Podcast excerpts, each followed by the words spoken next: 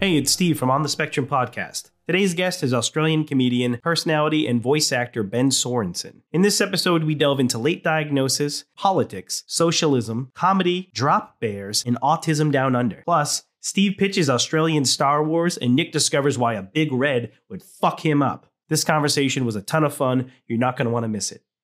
Welcome to another episode of On the Spectrum podcast. As I always do at the beginning of every episode, me and Steve do not presume to be experts of anything whatsoever. We're just two human beings who happen to be on the spectrum and we're going to talk about some stuff. So you might hear some things you like, you might hear some things you don't, you might hear something controversial, you might find something offensive. But no matter what, please enjoy the episode and leave us a comment if you'd like to come on and talk to us. Do that too. But we have a special guest today, and his name is Ben Sorensen, and he is from Australia. Hi, Ben. G'day, and um, I think special guest. I mean, that's nice. That's better than saying disabled. That is a true statement. That is a true statement. Yeah, why do you Yeah, have I to like be a that. special Yeah. guest? Yeah, Mm, because I, I guess I I'm could've just said saying we're all special we're guest. all neurospicy. So That's true. That's true. Um, and actually, I, I should ask you up front because I usually ask people, um, how do you prefer to talk about it? Uh, neurodivergency, spicy, Asperger syndrome, high function, level one, uh, high support, low support. Which one of those do you prefer? Oh, look, they all sound like um, neurologically typical names for shit they don't understand. Right. That's a very valid point, actually. Uh, so, so, um, so I, I yeah, look. It's really funny when we go through the terms. Like, Mhm. I am uh I don't mind what term they use if it's in a funding meeting and I'm getting uh m- monetary support for whatever I need. So you Yeah. can call me whatever you want there, that's fine. But out, outside of that, I find the term uh, high functioning Mhm. um, really interesting, and because obviously there's high functioning and low functioning as well, Mhm. Mm-hmm. which was meant to be a politer way of saying, um, you know, who has a better opportunity to mask and integrate than others. Right. And I find when we talk about autism, I think one of the really big things is a lot of it's based on um, external factors. So you are judged and assessed based on how convenient it is for the rest of the world, Right. not what happens on the inside. Right. So it's a long, long way round, but I like I like um Mm-hmm. neurodiverse, neurospicy, spicy brain, um uh, uh Aspie. Okay. Good. All of those things are fine with me. I'm not I'm not a princess. Plus I also understand that Right. there may be a bit of a language barrier between us a little bit. But- because because when it comes to English, uh, Mm-hmm. we are both on different ends of the same spectrum as well. Yes, very much so. Because we Yes. got Mer- we got American, and then we got Australian, which is like not English.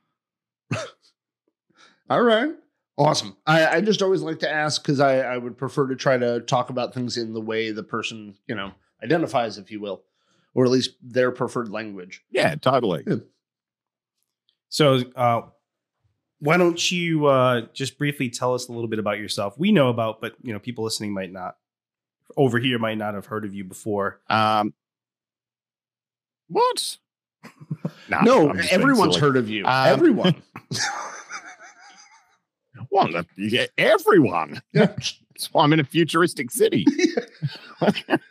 um, that's still got really shit green screen cutout ability because, of course, in the in the future, that's one of their priorities. Well, that's how they're going to make you into a force Um, ghost when they do the Australian exactly. Star Wars. The Australian force. Yeah. This- I guarantee you, the Australian force is drunk. Uh, They have a, a force. They have a, and says- a Bowie knife that turns into a lightsaber. That's not a knife. This is a knife. All right. It did not take us long to work that into the podcast. It did Uh. not take us long to do that. Sorry, I brought it up. Yeah. No, it didn't really. It did. No, I love it. Don't be sorry. Yeah, we were talking about uh, Actually, it's, it's funny. Uh, so Paul Paul Hogan is the guy that did that uh, Yeah. from um, Crocodile Dundee, and he used to own uh, one of the coolest pubs in Australia. Oh, really? so there's there there's a place called Byron Bay, which is really um, a really interesting societal mix. So it's one of the very few places in Australia. It's a very bohemian hippie sort of town that's got a mix of homeless people that smoke way too much weed and mega mega wealthy oh my god wellness gurus. So um, so you walk through town and you've got uh, like a, a grungy, grubby juice shop that does, you know, eight dollar juices that are really great. Right next to a place that does like sixteen dollar lattes.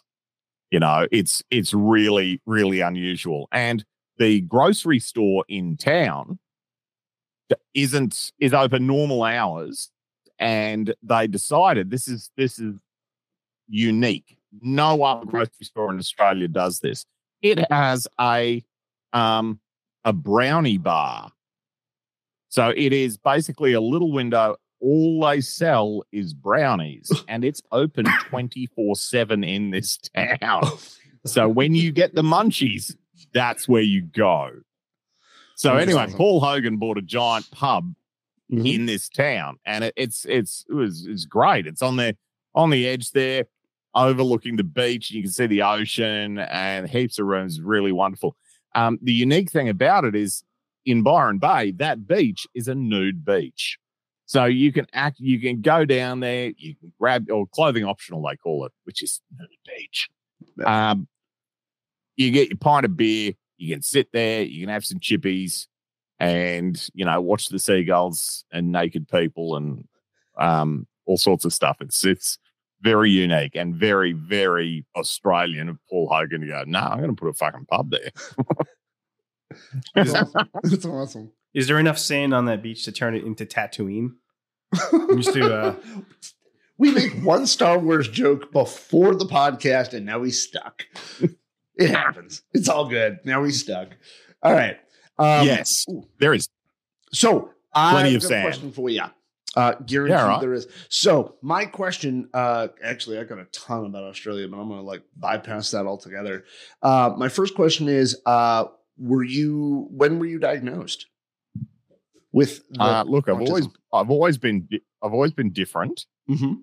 but I was formally diagnosed, I think, mate, with autism maybe about, uh, I think it was about 10 or 15 years ago. But I've also Hmm. found out I've got ADHD as well, Okay. um, which includes time blindness. So asking me time questions, not always, not always as accurate as I'd like it to be. Right. Um, but uh, when I was diagnosed with, uh, this is how fast medicine moves. Um, when uh, when I was diagnosed with autism, they went, nope, that's it. Stop looking. Nah, that's all you got. Good luck. Bye. Can't fix it. I said, I don't want it fixed. I'd rather fix the rest of the world than fix my brain. right. Uh, and then I went, oh, maybe there's something else happening. And they went, no, it's impossible. It doesn't happen. And then a couple of bits of research came out that said that 40% of autistic people have got like ADHD or something else. And I went, oh, yeah, you know, that thing you were talking about? Yeah, maybe, maybe it's a, maybe it's a thing. Right. Uh, yeah. So I got diagnosed uh, with that as well. And there are actually pills for that, which is uh, quite handy. It's more about um, reducing background noise Right. to sort of aid in mental focus. Mm-hmm. Um, so that's useful. It's not about curing; it's just about managing, Right. and that's a that's a, a functional improvement. So I'm kind of okay with that. Pills don't work for everyone, Right. but I think the thing with au- autism and ADHD is just finding I out think- finding how does my brain work and how can I engineer my life to work with it. Right. How do we figure out how to work with what's going on opposed to trying to stop it? I think it's, it's interesting. Yeah, There's an totally. overlap between um, like ADHD and autism, uh, where a lot of people think that people with ADHD can't focus, but they can, it's usually that they, they there's specific things that they hyper focus on, but people who are autistic also tend to hyper fixate, hyper focus on certain Right. things. Yeah, Yeah. it's it's at the Venn diagram. There's a lot of Oh, overlap. middle yeah. bit. Yeah, yeah. Uh, same thing with uh, bipolar as well. Because I got diagnosed with bipolar about 10 years ago or so first. Oh yeah, and they were like, no, no, no, this explains everything about you. No, no, no, you're good. Yeah. And I was actually, like, do you know what? oh, Yeah, it's really interesting. I was um I was dating a girl a little while back, and she said Mhm. she was bi, and I got really excited. I thought she meant sexual, but she meant polar. saw that. That was great. Um, but yeah, so like I didn't even myself start to question anything else, right? Like, Yeah, you do now- because you go, oh, that's it. Well, Yeah. Stop looking. and then I start, you know, thinking back on my life and I start piecing bipolar into that. And I'm like, oh, no, no, no. This moment was just manic. No, no, no. This moment was just depression. Not really thinking about that, like I was overstimulated. And then when I finally the got d- diagnosed, Yeah. I started to, for autism, I started to piece both together. So there's two really interesting thoughts that come into that. Yeah. And you go, um, when you lose something and you find it, you go, oh my God, it's always in the last place I look. Yeah, because that's kind of where you, where you find it and you stop looking after that. Right. And Right. we we have that very linear thought of going problem solution as opposed to the matrix concept of going, okay, well, yeah, that's better, but is it the best for us? Is there, you know, have we reached the point of diminishing return? Mm-hmm. have we have we done all of that and i go i think that's a really interesting you know concept um when we're when we're looking for things and ultimately uh i had a psychiatrist in australia uh lose his shit at me for asking for an adhd diagnosis and he said oh it's just because it's hip and cool and i'm sick of doing it and i went dude that sounds like a you problem not a me problem Yeah, it's a very uh, much a- considering I'm paying you to to do this. Oh, and I yeah. said, let me rephrase it. And I think this is the important part. A lot of people will go in and go s- try to self-diagnose, which is totally cool Mhm. because healthcare's um, either expensive or broken or both in Right. most countries. right. So, um, and I think when you bring capitalism into medicine, it doesn't work as well Agreed. Agreed. you know so we have a lot of doctors out there that are just trying to fill their books with easy solutions and quick fixes rather than actual healthcare because it's uh, financially incentivized for them to um, and there's enough people out there to do less work and get more money Well, th- Yeah. There's another problem around our area is for somebody uh, like myself or like Nick, there's nobody there. There's very few people who actually can diagnose people oh, yeah. with autism. There's um, there's very few doctors in this area that can actually diagnose, especially adults. Um, so if you Mm. find out when you're 30 years old that you're autistic, to get an official for a holiday to diagnosis is- Australia. is difficult. Mm. Well, I'm- actually, I was about to say, I mean, we live relatively close to a major city. So, like, there's very few, but I can only imagine there's parts of Australia where it's 100 miles to get to the closest Yeah. person to get diagnosed. So thankfully, uh, we uh, our our healthcare is not anywhere near as expensive as yours. Uh, Guaranteed. we've got we've got Medicare, which is kind of uh, like Obamacare on crack, In a good way? and uh, yeah, good crack, not bad. oh, crack. good. Good crack. Okay. Um, yeah, yeah, yeah. Uh, we use the quality Drano. Um, but it's a uh, where you get there's there's a lot of free options. okay. So uh, we also have something here that came about during the pandemic uh, called telehealth, where uh, a doctor will call you Mhm. and uh, you can do a consultation via phone or Zoom. Um, so we have a lot of that happening, and um, the psychiatrist that I s- so I saw a ADHD specialist doctor, GP first, because they do a lot of the testing to take the workload off the uh, hyper privileged psychiatrists.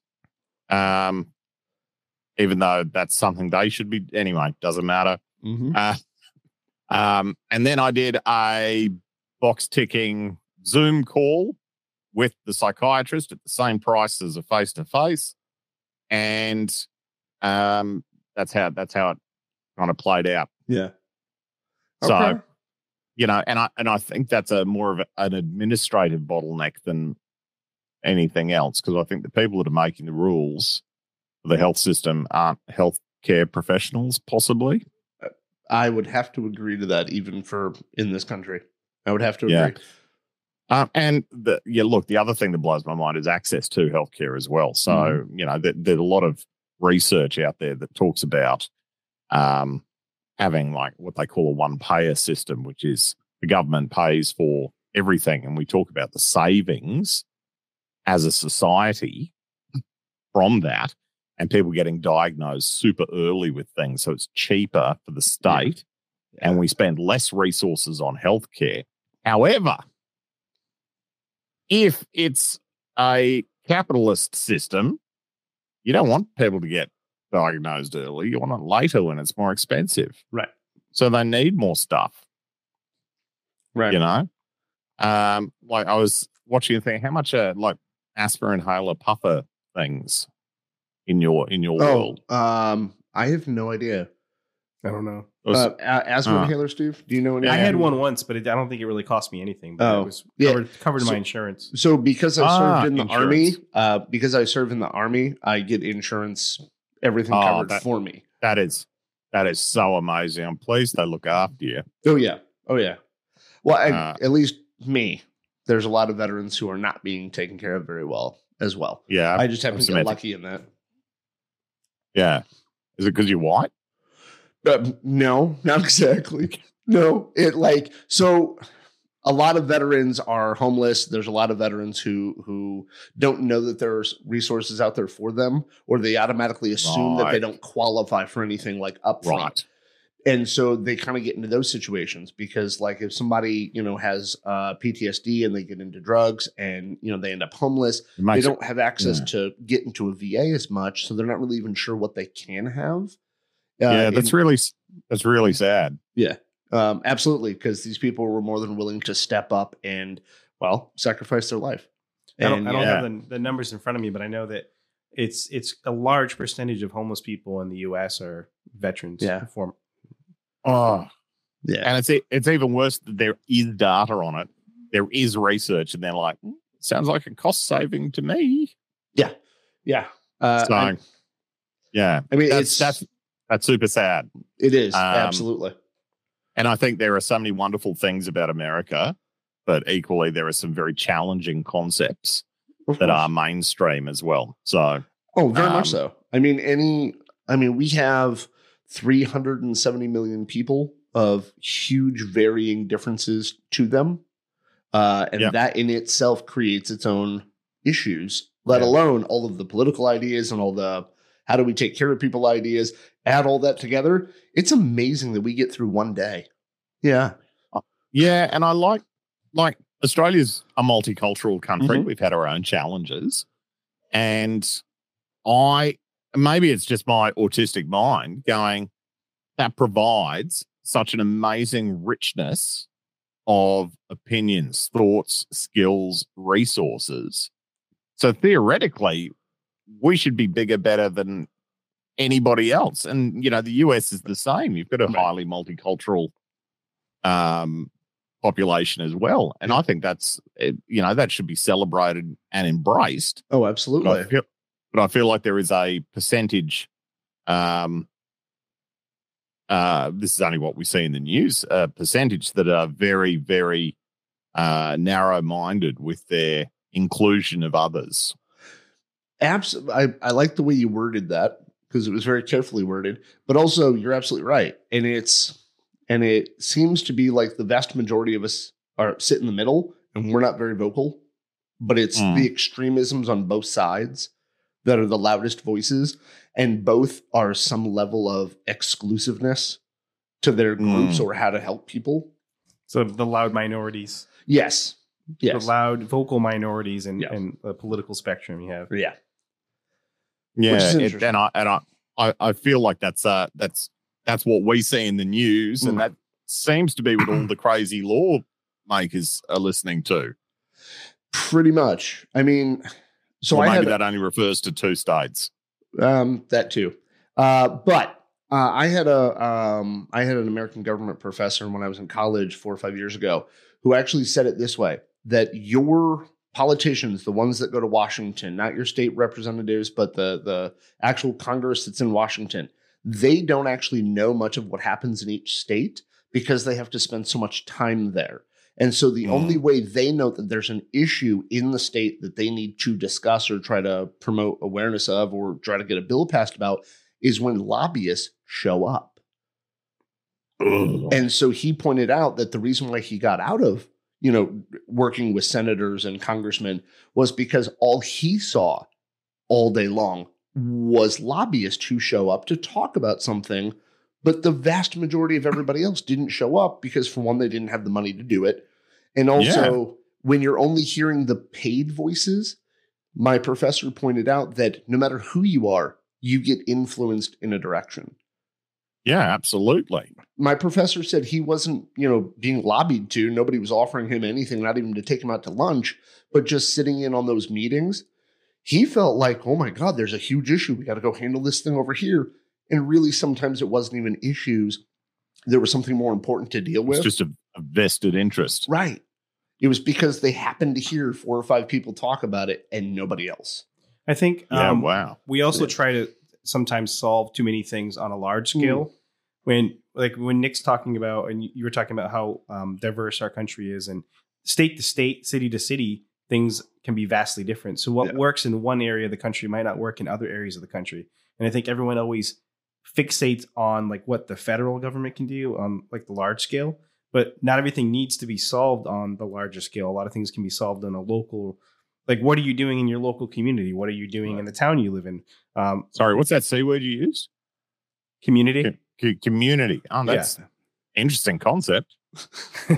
like what are you doing to help the people around you rather Yeah. than just focusing Yeah. on the federal the- the, wild. big picture So Because- people used to live in these communities, did they? Yeah. And they yeah, used to like used help each other and stuff. yeah Uh, it's what I'm told. Yeah. Yeah. Yes. yeah. I know, right? Ooh, Who I mean, would we- have thought? We can still so see we- representations of them at natural history museums. You know when they make that little display case? Yeah. Yeah, yeah, yeah. So I'm I'm I'm familiar with museums. Mm. uh, except uh, ours are because we're uh, we're we've got a, a British base. Everything in our museums is stolen, yeah that checks out Yeah. Check. so um, yeah, and, Alright. you know we yeah, that's how it works, and we still charge people to see it. Oh, absolutely. I've seen jokes where they talk about how like the museums in in Britain it's all just they, there's nothing British in them it's all stuff from all the places they colonized every, everywhere that they Oh went shit, we stole. yeah Um, uh, Mark Mark Furnell is a um, is an Australian um, journalist, and he's actually genuinely amazing at what he does. Uh, and he's got an entire TV series that's done well called "Stuff the British Stole." I love the name of that. so Yeah. check it out and wonder if I And- can if I can get that over here Um, I I seriously hope so because it's um, uh, it's some some really great watching to go. Oh yeah, yeah, yeah, and we stole that, and we stole that. But then even watching shows like Antiques Roadshow, Mm-hmm. it's so ingrained in their culture. They say, and how did you acquire that? Oh yes, I found it in someone else's house, Yep.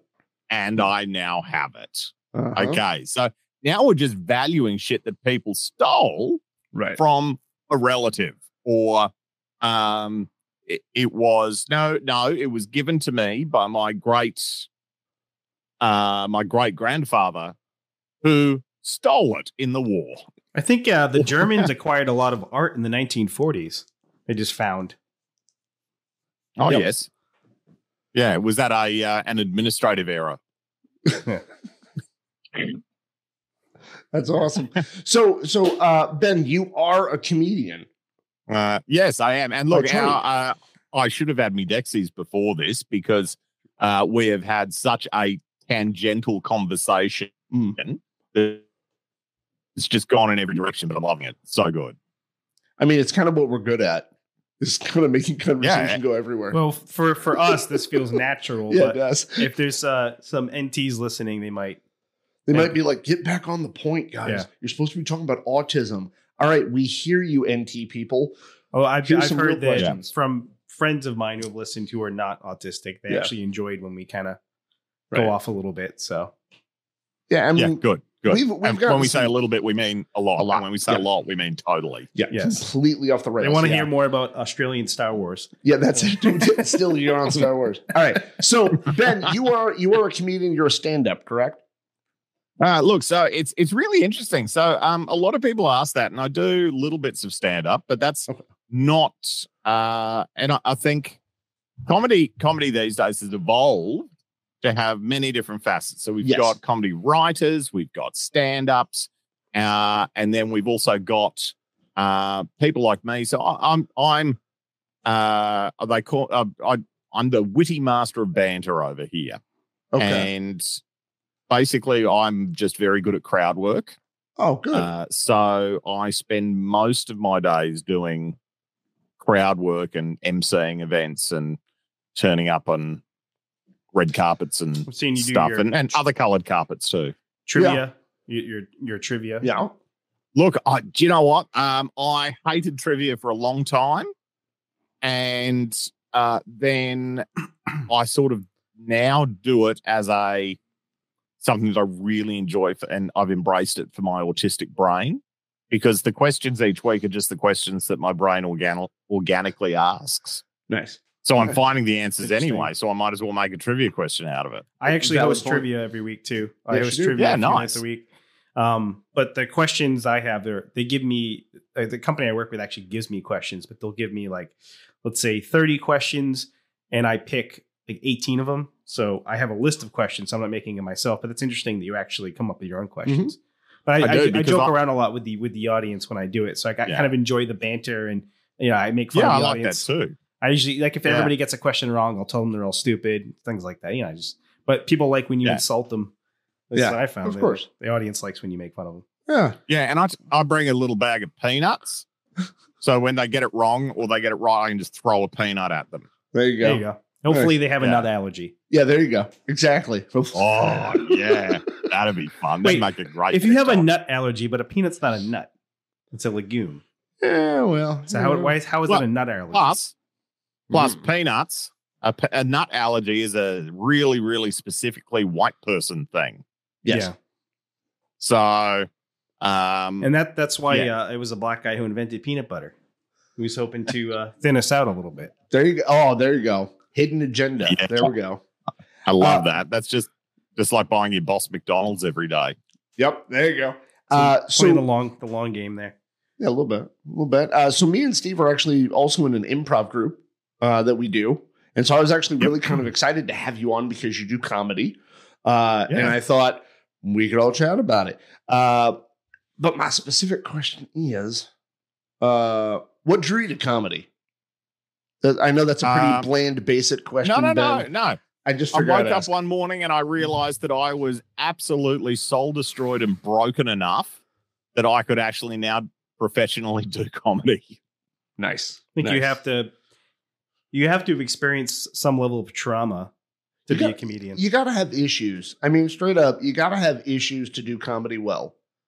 yeah. Like, Yeah, and I and I think it's that uh, I think it's not so much the issues themselves, Right. That just provides you with content, but I think the having uh, having that depth of understanding of the human condition is what provides you with the insights to make those mental links yeah. to create great comedy. And I think being uh, autistic or you know neurospicy, whatever we call ourselves, the neurodiverse brain seems to make those connections really well. I was going to say the same thing. I feel like a lot of times I make c- connections that other people wouldn't necessarily make and I make them quickly. Mm-hmm. So I'm able to like I connect, you know, point A to point D over here just very quickly in Yeah. my brain, which is why w- you know we do improv and one of our Oh, favorite yeah. things to do we we love doing line games, which is easier improv because you're Yeah. just telling a one-liner. But we're able to make Oh, that connections. sort of line game. I thought you were talking like, No, no. Uh, oh, okay, right. Yeah. Yeah, Now, not, now not we're the on Charlie point together. Sheen. Yeah, not the yeah, Charlie not Sheen. the Charlie game. Sheen. No. Uh, yeah, Right, the other one. okay. yeah, we're not comedians from the '80s. Yeah, it's a form- Right. formulaic. So have you have you done any improv before yourself? Uh, look, I have, and I actually uh, improv and um, the British version, the theatre sports, um, and they're they're just beautiful, fun games, and I and I love the. I don't know. I almost feel like there's less pressure with improv and sort of theatre sports than there is with, you know, a stand up routine or anything like that. I think they're expecting you to agree. be more polished because if you're if you're do- going and doing stand up, they, um, I think the audience is more forgiving if you're doing improv because they know you're gonna you're making everything up on the spot. You're Right. gonna you're gonna make mistakes. In improv, typically when, when you see an improv show, like let's say half of it is really good and the other half may be kind of meh, but it's because you you find moments. Yeah, I Yeah. think there's more forgiveness to it. I think you're Yeah. right. Um, But I also- mean, anytime I've watched a sketch show, right, like a sketch comedy show, like I'm always like, "Oh, is that good?" You know, you always get on the the point of judgment to it, if you will, because Mm-hmm. they polished it and they worked it and they rehearsed it, and you're like, "Oh, this better be good." But anytime I go to an improv show, I go to the audience and I'm like, "Okay, let's find out what happens." Yeah, expectations are lower. yeah. But I also, th- I also think that's really interesting because we now live in a world of um, hyper polished Netflix specials Yeah, or panel shows that are three hours and edited down to 24 minutes. Right. You know, and we, that changes our expectations. And Oh, I very think true. there is a, there is an inherent joy in watching things that are growing and evolving in front of you, watching Right. the process live and going, oh, wow, that, that wasn't funny, but it was clever, Mm, or it wasn't funny, but I understand how they got there and it grew into something funny. well, even whose line is it anyway? They record, um, you know, a few hours and you only see 30 minutes. They take the best Mm. twenty, thirty 20, 30 minutes of the show Hmm. Right. and everything else you don't see. yeah. Yeah. So you're Well- not like, that's not what a real improv show is like. Yeah. When you go to an improv show, there's hits and there's misses because Right. people are, eh, you know, they're playing, they're exploring, they're trying to Well, tell a I, story. I think Ben kind of nailed it on the head with that because even if the joke isn't good, they're at least right there with you, like, oh, okay, I see where you're going with that. Let's continue to see where you're going. I made the connection. I don't like the joke, but I see what you're doing there. Where are we going with this?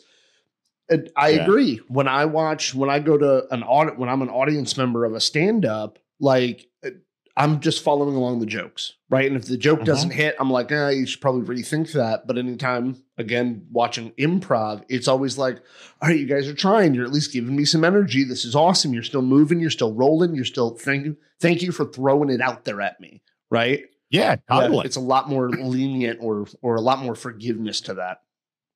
Yeah, and I, I think it's definitely definitely a skill, and Oh, I yeah. think it's a skill that um, neurodiverse people tend to have a little easier than neurologically typical people, uh, simply because of the way that our brains are wired. Right. Um, but So I you- find I, s- I still find it really fascinating. So you think uh, comedy or improv is might be a little bit easier for folks who are on the spectrum? Uh, look, I think definitely definitely improv, Okay. um, because when when we look at decision making speed, Uh-huh. and ability to assess um, uh, different criteria and crunch it into a meaningful answer, we are super fast. Right. For for a lot of things. Absolutely. Um and the Just only off reason why I my was, the only reason why I was thinking about that is because like those of us who man, I gotta go through the litany of fucking terms. No, fuck it. I'm just gonna use the one he's cool with. For people who are Aspie, like uh, I was originally diagnosed that and like for those of us who were Aspie, one of the criteria at one point was that we had above average intelligence. And I think that kind of works for those of us who are Aspie really well to do improv Mm. because we've got that speed of thought, because we've got a little bit more dynamic of being able to make those decisions, if you will. And Yeah. I don't know if that's 100% true. I've just always known that, like, me and him, in my opinion, my humble little opinion, me and him are great at doing improv because we can constantly move, right? We can be more aware Yeah. in the moment and just roll with it easier. I find the decision. I, Mm-hmm. I find that that ability in Mhm. improv is really helpful. Yeah. In doing live shows that I do um, all the time, really, really helpful to because if things on stage change Right. or there's changes, it's not an issue. We just roll with it. Well, a even, lot Yeah. of even hosting trivia. If you host trivia, Yeah. you know, I joke around with the audience, but I'm not Right. planning material. I don't plan jokes. I just come Yeah. up with jokes. I'll tell a question, and if I think of a funny joke related to the question, I'll Mhm. make I make up jokes on the spot all the time. I just come up with a joke with a punchline based on the question I just asked. Well, Yeah. I will say though that there are a lot of folks uh, on the spectrum who would find that overwhelming because they don't do so well with change at times. Um, So- but I think for the three of us, You know what? In, in my per- in my personal life, yes, we're going to dinner. That place is closed. We're finding someone else. No, I'm out. I'm out. ah, okay, Oh, Nah. I'm I'm similar to you, Can- Ben. Yeah, Context. It's contextual. yeah, very So much If so. I if I've got if I'm in my work pigeon hole, my work brain, Uh huh. I'm like, right, game on. Yeah. I understand the rules. But then I'm outside of that, I'm like, fuck no, I just want to sit on the couch. hmm Yeah. Oh, you want me to go to your people? I'm good. Hey, Nick, we've got an improv show you need to host. I'm right there. You know what I mean? Totally. Like, because I host the majority of our shows, and like, no matter how overstimmed I am before the show, no matter what level of overwhelm I'm having right before the show, you tell me it's time for the show. I put on that worker face and I get out there and I work. Totally. And it's a it's a wonderful way. For some reason, your brain just goes, "Hmm, Yeah. focus. Yeah. And you got that hallway, and you know full well you're just going down that path. And every everything else melts away, even Uh, stuff that probably shouldn't. Uh, Like, com- yes, actually. compartmentalized. I mean, um, I would describe myself as high masking, and I know Steve is high masking as Mm. well. I'm assuming you fit into that category uh, very Totally. well. You're not autistic. What are you talking about? oh God, how many You don't times look have I heard that? autistic. Yeah, Give me a window, I'll lick it. Let me Yeah. show you. awesome. yeah. Um, I, I've actually recently been trying to figure out how to unmask some more than I have because masking actually only Oh. came to me over the last couple of years to figure it out. But I still want to keep that skill set, right? I still want the skill of to be able to mask when I But need Mm-hmm. I want to. to I, I want to unmask because it's less energy. It is Yeah. less. and it enables me to recoup outside of work Yes. faster and better. But here's the thing: my Yep. here's my favorite line. Autism doesn't cause trauma, but every autistic person has trauma. Right. So one of the things I've, I've and I talk about this a little bit in relation to masking Mhm. because I'm very good at masking. It just burns the candle at both ends yes. um, is I think uh, when uh, when a, a, a neurotypical friend or a friend group say, "Oh, but you don't have to mask around me," they do not know what they ask no, not at all. And at then they get- all, They'll say that, but then they get mad when you actually do Yep. it. Yep. Or and they they'll- go like, "What are you "The doing?" fuck is this?" Yeah, Yeah. Even, Like even- seriously, even my partner, and which we've known for many years. yeah. Uh, I've been with her for six years, and now she's like, "No, it's completely fine. Just unmask." Mm, no, I'll unmask some, but I'm not going all the way. yeah. I mean, I've seen Uh, him unmask, and he, he looks like uh, he looks like Johnny Depp's brother in What's Eating Gilbert Grape. Oh, Yeah. Wow. Yeah. All right. Way to, way to make that Classy. 90s reference there. that's pretty niche. yeah, it was pretty good.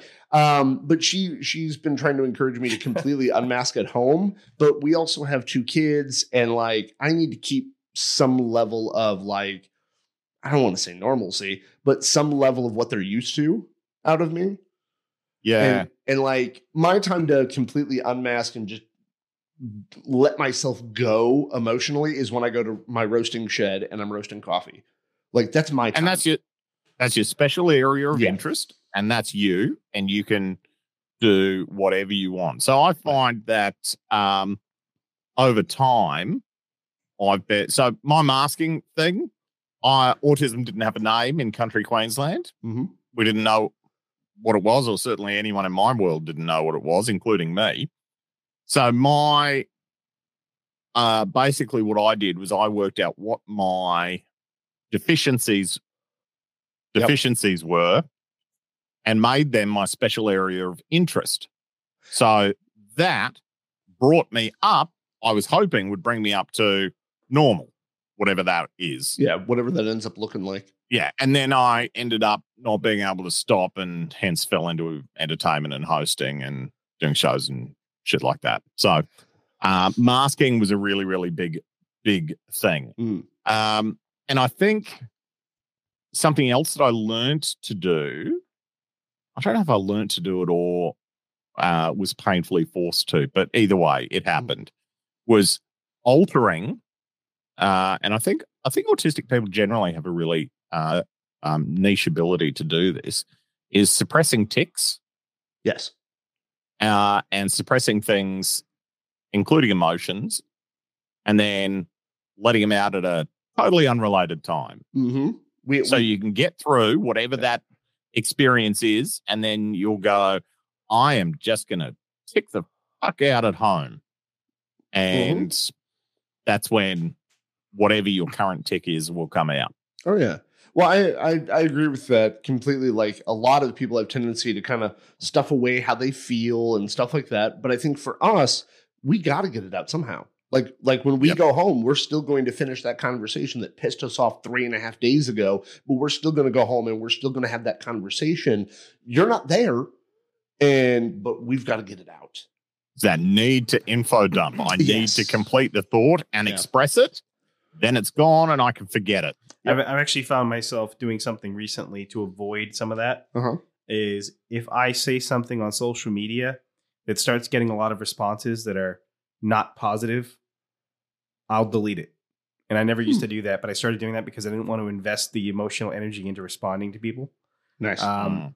For instance, somebody was posting the other day. They were they were basically saying they were happy. The guy from the 700 Club who died. sure. I don't know. He was a religious guy, you know, not very Mhm. kind to the LGBT community. Uh. Oh, community. uh, uh, Pat. Uh, yeah, Mm. whatever. oh, yes. Patterson, what- whatever. That yeah. guy. So he died, and um, they were basically celebrating his death. And I was like, it doesn't matter how much I dislike somebody or hate somebody, Right. I'm not going to celebrate their death just because I feel like it's. I don't know. It doesn't feel Ooh. good to me. So I Yeah. basically said that, but then people started hyping on and saying, you know, re- they felt the need to Yeah. respond to what I said, and I'm like, I, I don't want to invest any energy in this. Right. I'm just going to delete the comment. So you know what?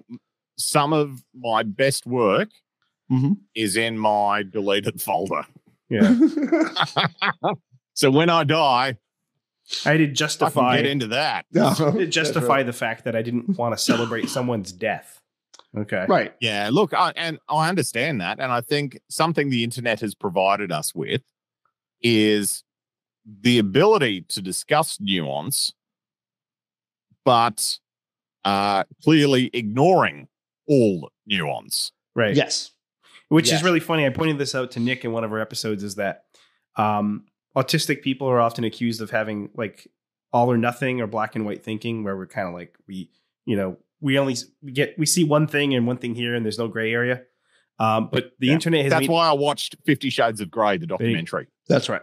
but the internet has made everyone act like us in a way Oh yeah. Mhm. because Oh yeah. you have uh, uh, these echo chambers where people, you know, they have their their Al- camp- algorithmic echo chambers. Yes. right and they And- they they they they have this black or white thinking and it's funny it's like because that's how autistic people often act Mm-hmm. Mhm. but you have However, however, imagine having black or white thinking, but no data behind it. right A lot And of I people think end up that way. And I think that's the problem. Oh yeah. I had a con- I had a conversation with someone online. I can't even remember what it was about. it's about feelings And the the conversation was what? So you go through life making decision on facts and information, and I'm Yes. like, y- yes. So you don't just decide stuff. And I no, Oh, I've had that Weird. conversation so often. I've had that conversation so often. and I'm like, how do you live? Yeah. Yeah. Yeah. you know. Um, Wait. and I went, and I think the and a part of that I also think is sporting culture as well, um, because how do you you just go? Oh, I'm going to arbitrarily pick a sports ball team to follow, Right. And then culturally, it's appropriate for me to just support them no matter what. And then what happens is sports ball can be replaced with political party, Mm-hmm. can be replaced with whatever. And suddenly our generalizing monkey brains have got a thought process and a decision making process that makes absolutely no fucking sense at all. Right. And then we get But we've lost done a lot in of all practice it. at it.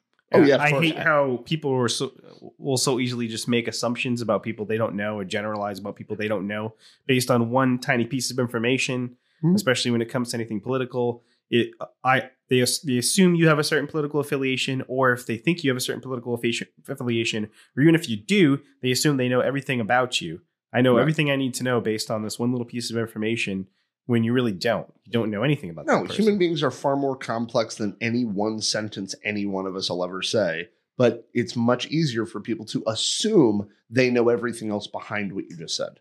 Yeah, It's just easier for them. drives me nuts. And I'm sure, Yeah, me both. like, I'm sure there's Republicans that are pro abortion, Yeah, probably. as there are Democrats that are anti.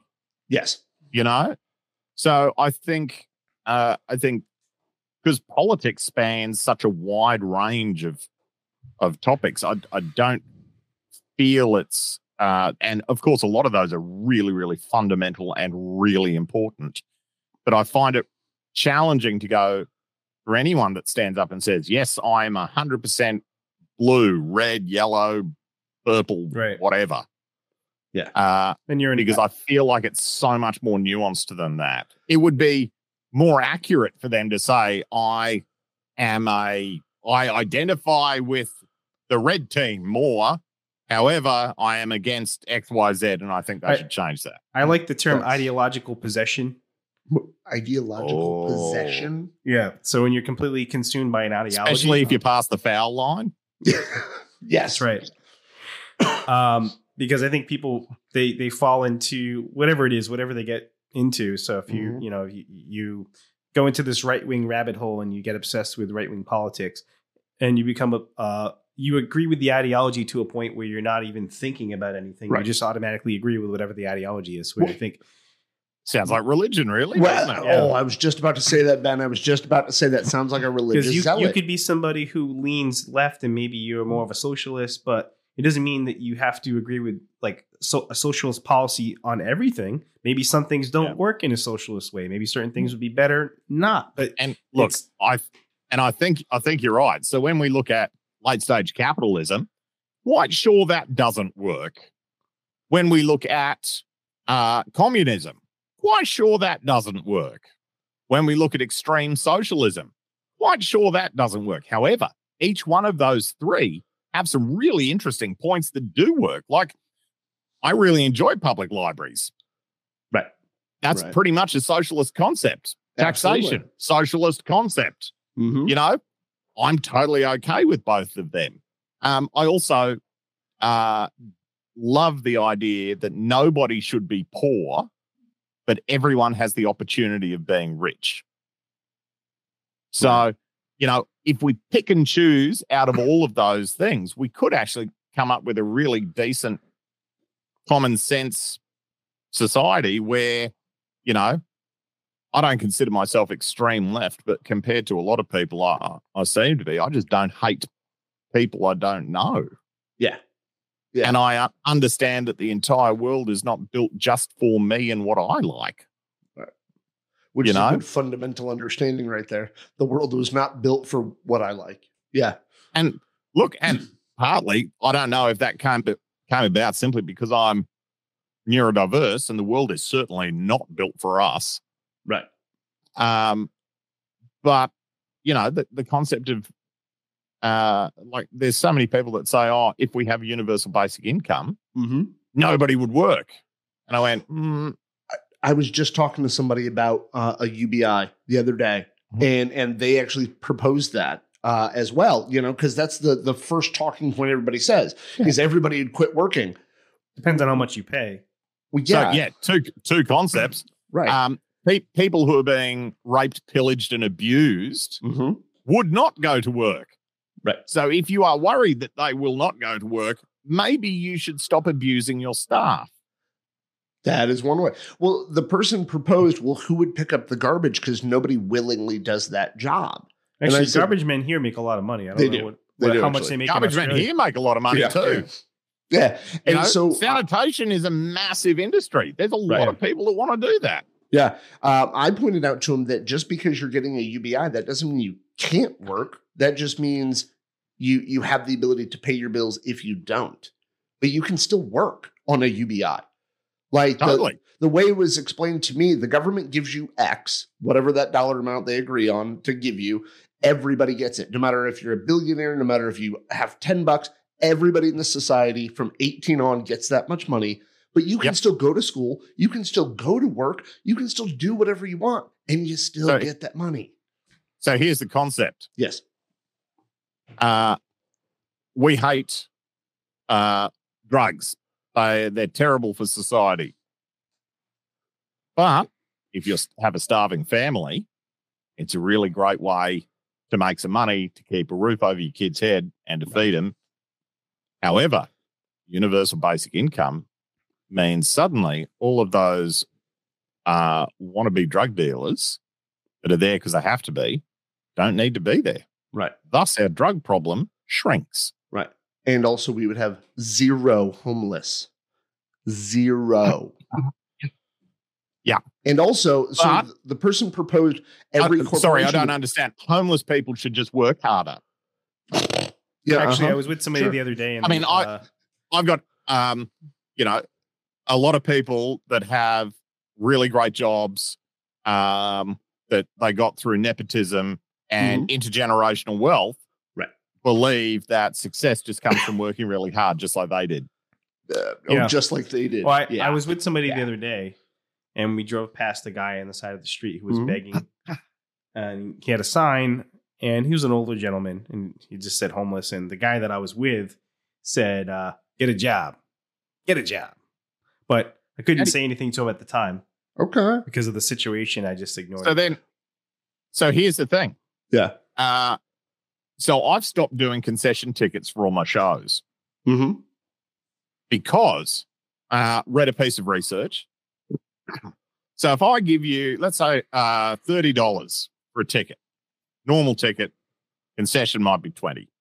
So I give you a ten dollar discount on the ticket, and if you are of limited means, you are still expected to dress a certain way. You still have to get there. You'll probably be um, socially pressured to purchase a drink or food while you're at the show Right. and then maybe do something afterwards or get home.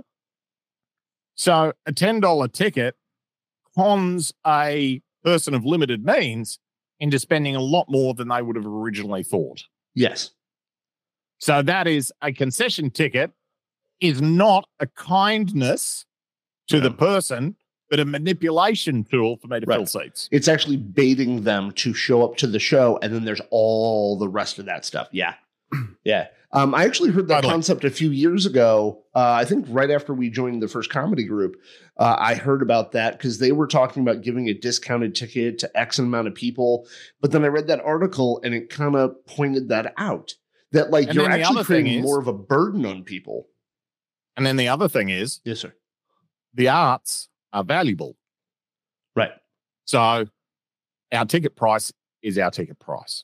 Right. So I have one ticket price, and it enables me to have a slightly lower ticket price because it's averaged. And there's less admin if you've got one ticket.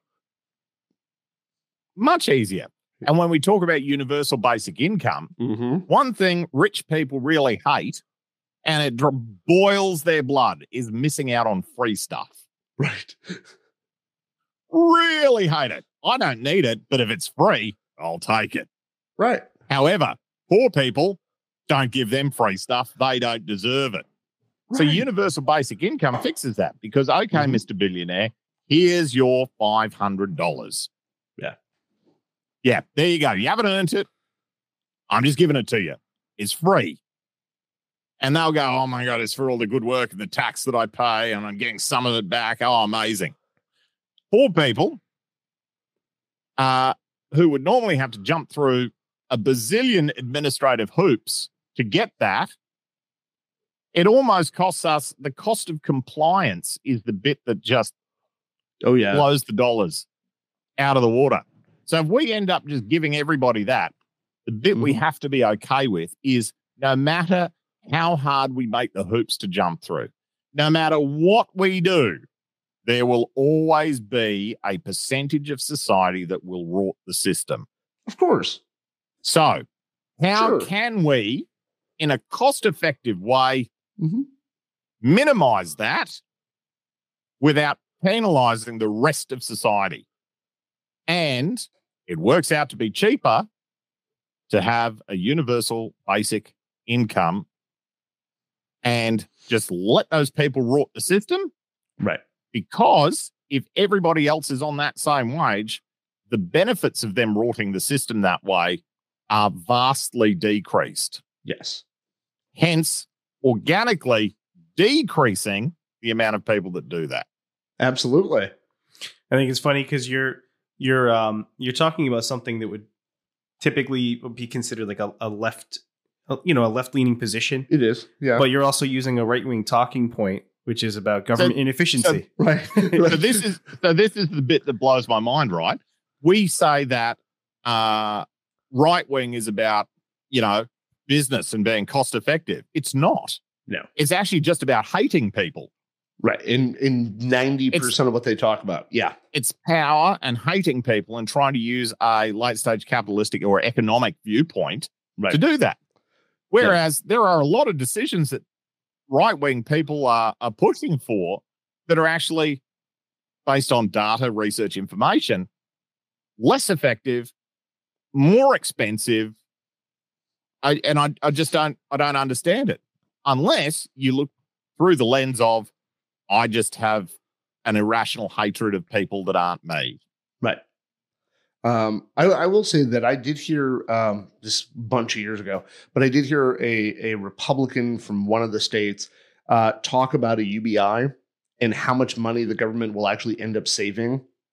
He was like, oh, I'm not going to vote for it, but here's the benefit of it. And he actually pointed out how much cheaper it is for the society for Insanely. the government to give that money opposed to trying to do all of the other social welfare programs that they already do.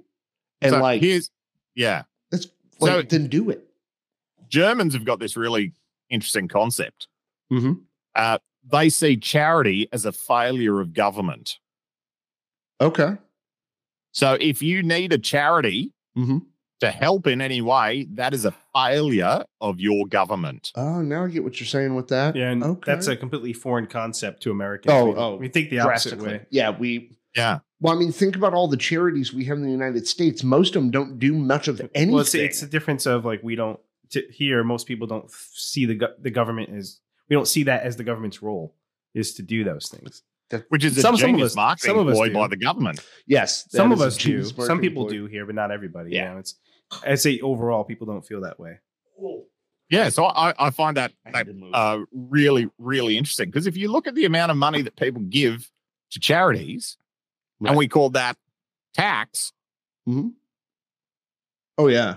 you could fix a lot of those problems with more resources and better networks. Oh yeah. I mean, if we um in that conversation I was having with the person, they brought up, you know, the defense spending bill, or rather how much the uh, US government spends on defense. You And I that's pointed a- out that's that a in- big number. Oh yeah, it is. Oh yeah. Uh in the 90s, we did cut it in half and somehow we hit a surplus. Somehow we balanced our budget somehow. Oh yeah, that's cuz we spent half as much money on, you know, trying to defend ourselves from someone. I think But then- but a, if lot, you- Oh. a lot of America's defending Mhm. is actually capitalist interests. Yes. That's literally what we defend most or of the fights time. that we started ourselves and then play the victim. oh yeah, gotta love that one too. Why are you hitting Marketing yourself? ploy. Yeah. Well, I mean, very Stop hitting straightforward. yourself. Very straightforward. America's good at two things. One, marketing. Like period in every way possible. We're Totally. damn good Brilliant. at marketing. Masters. And the second thing we're good at is pushing away and deflecting blame. Oh, that's nope, wasn't us. forgot No, we're- it we're wasn't good us, at, but uh, we'll help. we're good at making things that blow people up. Well, yeah. Oh, yeah. Very good at that. Yeah. Well, once we stole the ideas from Germany Um, for all the uh, rockets. The was Uh, but damn. going, going back to the UBI Oh. thing. I was going to say there was another Yeah. interesting argument for it is, um, if if you look at people who talk about or they're worried about uh, displacement of workers because of automation Right. and AI, well, a UBI kind of helps with that too. If you have people who who let's say you get displaced from uh, your job, Like, an easy example to think of uh, would be like truck drivers. Um, so if we have self-driving trucks everywhere and those truck drivers don't have a job, they have to maybe find something else they can do or learn a new skill. Um, but in the meantime, what are you going to do with all these people who don't who are out of work, right? Who don't have a job now? The UBI co- covers those those situations Right. too, because we might So get let to me- a point where pe- Yeah. most people might not need to work. You know, may- maybe Right. in a hundred years from now, people won't need to work because we'll have uh, computers that can do everything. But do you for know us. what? People will still need to work, but then that is in itself a very capitalist viewpoint. If we look at the English aristocracy, Mm-hmm. I don't work at all. Mm-hmm. It's about it's about making your money work for you. Right. Not through abusing other people, but having trying to find a way to do that. And I know that if I had all all the money in the world, I would still work because I enjoy what I do. Right. And that that's You know what I the thing- mean? That's the that's one of the things about it. Like I the first person to ever bring up a UBI to me, I was very adamant against it because I came up with all the reasons why we can't, but they were all surface level reasons why we can't. They actually used the idea of the coal industry. If everybody had a basic UBI allowance, right, that was able to pay, you know, mortgage or rent, right? Just just that much, we could shut down the entire coal industry, they can still take care of their families and we can retrain them into, say, something more renewable. But then nobody's going to care about it as much because there's not as much, whoa, but they're going to be unemployed. Well, yeah, but they can still pay all their bills and now we can shift them over somewhere else if they want to. And that's Yep. the cool thing to me is we're going to end up having more people who love what they do, but they're going to be able to find out what it is they want to do because maybe they want to be an Uh, accountant, but they didn't so- live close enough to a college, so now they have to work in the mine. Maybe they wanted So to be an ne- accountant. Next level Mhm. free education.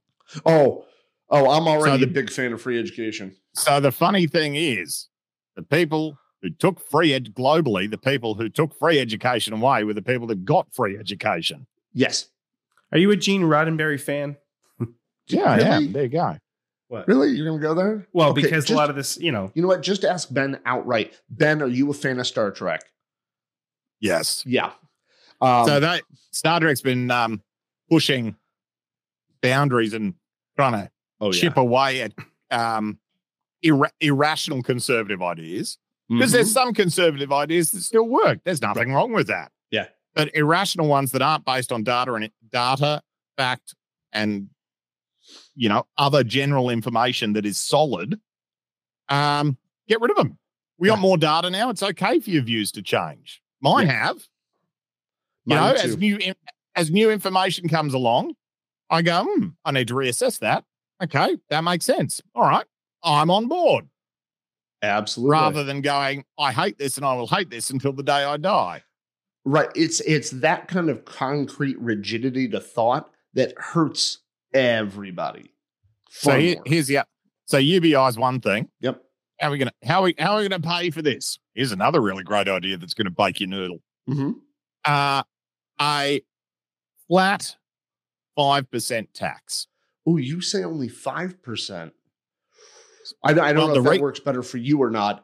I was uh, I had the the- conversation with somebody of fifteen percent flat across the board. So the research that I read Yes. was saying that for persons, Mhm. as in individuals and businesses, international or whatever, as if they are operating in that space, it is a flat 5%, no deductions. It is a turnover tax. Yeah. So we know that governments already know exactly what our turnover is because we can, because of our digital economy, we know exactly what that is. The money's touched a digital something somewhere along the line. Right. So it's really easy to work out how much money's come through. Mm-hmm. You just pay 5% of that, no deductions. so The cost, the cost saving Mm. for business in not needing to employ taxation lawyers Right. and accountants and and and just to find a tax loophole or to lobby and petition the government for a loophole for your industry. And then also imagine the IRS being 5% it's- of the size and it's just Yeah. managing all this data.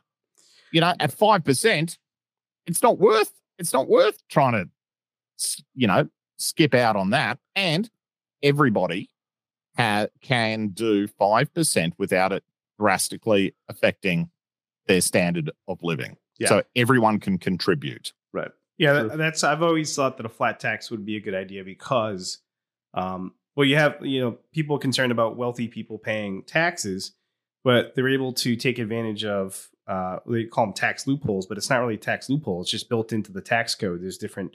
It's so and it's so complicated. But I was going to ask you in Australia is Deliberately complicated. is Oh, the yeah. tax code extremely complicated in Australia Yes. too?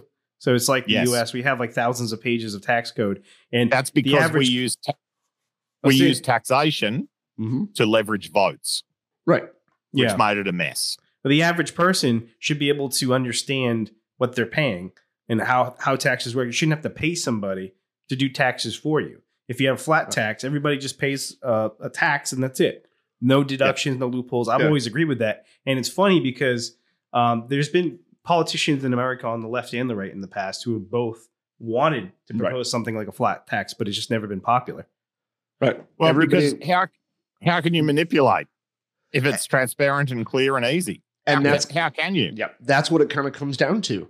Is they And need this- to have a vague grayness or cloud over whatever the fuck is going on, just purely so Plus, they can maybe say, there's some- "Well, we've got it under control." Maybe there's some self preservation there with the IRS. well, yeah, maybe. The IRS is like a like a Gestapo over here. Well- They show up well, people's no. houses and but think about it. We've bre- we've bred all these angry, angry people. Yeah.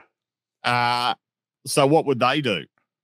You Uh, know, the police force is full. yeah, I mean, a certain president did cut down the size of the IRS quite a lot. I mean, granted, they were all rehired, but still, Yeah.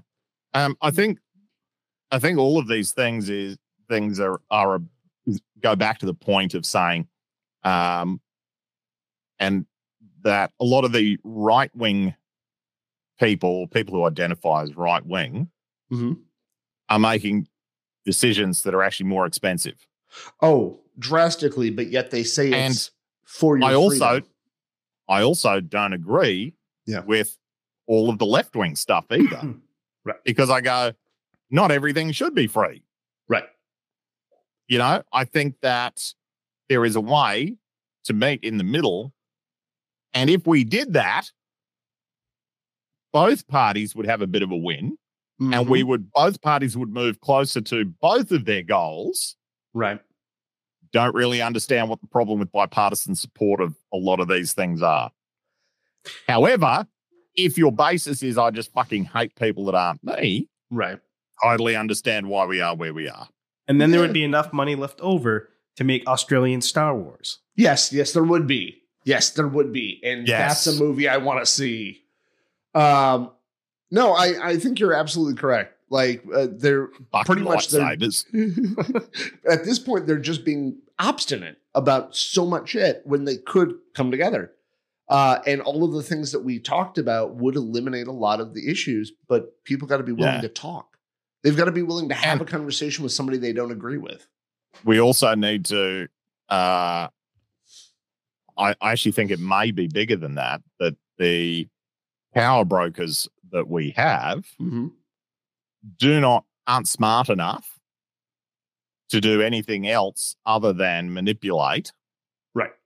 So they wish to keep their power at Mhm. all costs, But I agree. and with we you. have we see that with a lot of bi- uh, a lot of large businesses as well, um, and also governments where we've moved from a how can how can we all win mindset right. to how can I win mindset to how can you lose even if I lose? yeah. Yeah. If I'm going to lose, so should everybody else. Yeah. Totally, Yeah. totally. Uh, and I, you know, and I, I don't have an answer for any of this, but I think that we could be running society a little bit better. And it's funny that every time I catch up with a group of autistic people, we tend to end up on a very similar page of it's not really hard or expensive to make society better for everyone, Yeah. including It's- Ah, us. it's So where you're, you're That's saying true. we should just have a like a coup. All the autistic people should Right. get together. We overthrow the government and we put in place our own. Yeah, That's we'll right. get Our own together system. separately, but Yes. yeah, we'll get together. That's right. Right. Uh, Not yeah. too many of us in one place. We might get Mm. overwhelmed. Actually, you know what? We probably could. We just code. We just code differently. Right. That's right. That's right. Most of the most of the shit systems that we've got in place were coded by autistic people. Uh, Mr. President, there's a uh, strange man in the lobby who's twiddling his fingers. Put it to work. Yep. Mm, excuse me. Um, oh my God. Such a great conversation. Uh, Thank you, President Ben. Sorensen, we have Rayman on line one for you. Oh, you had to. You had to go one episode and make that. Yeah. Okay. All right. Um, I think every so, an episode- Australian Star Yeah. Wars. Now. Yes. Yes. Are they able to use a lightsaber to simultaneously toast and spread the Vegemite on the bread? Yes. yeah. That is exactly what we do. and we give everyone nicknames.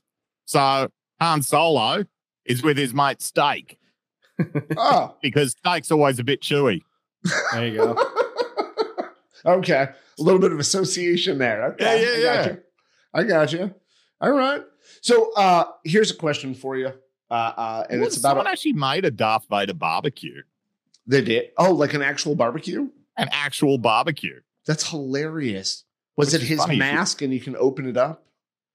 Uh, I think I think it was something like that. That's wonderful. It's pretty rough if you burnt your hand. I know, right? Oh, it'd be so great though if you opened it up and you just see all the meat there and it would look like his Think- face. If a creature like Yoda did exist somewhere, it Uh-huh. probably would be Australia. Probably. Somewhere out there, there's a weird creature that looks like Yoda. yeah, weird little green guy. Yeah. Yeah, yeah probably. Yeah. Yeah. Yeah. Actually, we that would probably be in uh so you've got your area 51. Yes, Yeah. we do.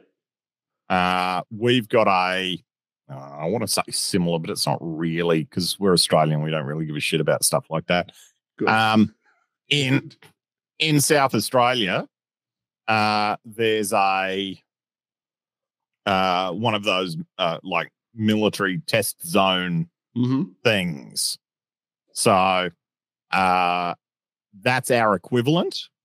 And the US does some testing and stuff there as well because we're like mates and like we're building subs together and stuff, which Oh. is important. That was an incredibly stupid deal for everyone. But because Americans are so good at marketing, we like went, yeah, shit, yeah. Yeah, we're, Will- we're good at marketing. Right. 30, Actually, 30 30 billion bucks a year we're spending on those Arcus subs that the US are making, Oh my god. and they'll be they'll be ready in uh, what are they ready in ten or fifteen years? Someone will send send me hate mail correcting me, but in ten or fifteen years to protect us against a threat, Oh my god. uh, which is and that threat that we're protecting against also has a ten year start because we announced it, and the threat that we'll probably Australia is tell everyone protecting. what we're going to do. Mhm. And the threat that we're protecting ourselves against is also our biggest trading partner. Nice. Be what, China? Yeah. I mean, you guys are a lot closer to China. So Well, I actually got a question, uh, and I'm sorry I keep do- I keep s- telling him I'm about to ask him. a sorry, I question. wanted How to go about back just to ask Australian for it? Star Wars because I was thinking that I know it would you're make more stuck Oh, on sense instead of Yoda being a little Uh-huh. green guy. It would just be a talking koala bear it. Oh, or wow. a Yeah, drop, although- drop bear. So how oh, oh boy, here's my fact on drop bears, right? What, what's Um, a drop? bear? I know drop bears. He doesn't know drop I have bears. no idea what So that a is. koa- koala Yeah. looks like a bear, not a bear. Right. Um, and they are n- none that none that smart, not that clever. So Steve, got it.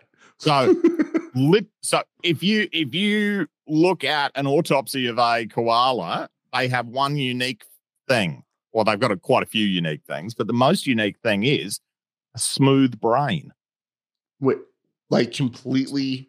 smooth Ah. Wow. so yeah so they're literally not that bright because it's all about surface area that's why ours is all bump or most people's is you know, there's a lot going on there. Yeah. Smooth, not that bright. Wow. Um, and they've evolved that way because they eat um, eucalyptus leaves, which Yeah. are incredibly low in nutrients. So Mm-hmm. koalas operate like a normal animal, but they're kind of like, I don't know, Australia's sloth in a sense They're on autopilot. because they eat they eat such low density foods Mhm. they try to conserve energy where they can and brain function is is one of them i know a few people like that as well um and when we talk about drop bears that's Mm-hmm. a that's the thing we use to scare tourists and it's the concept of a bear that fucking drops out of a tree and mauls you so it's a koala that drops out of the tree and You ever mauls heard you this before? I've never heard this. No, it, it Yeah, dropped there. so- I've heard it. there are a lot of tourists in parks at night Mhm. that are running from drop bears that don't exist.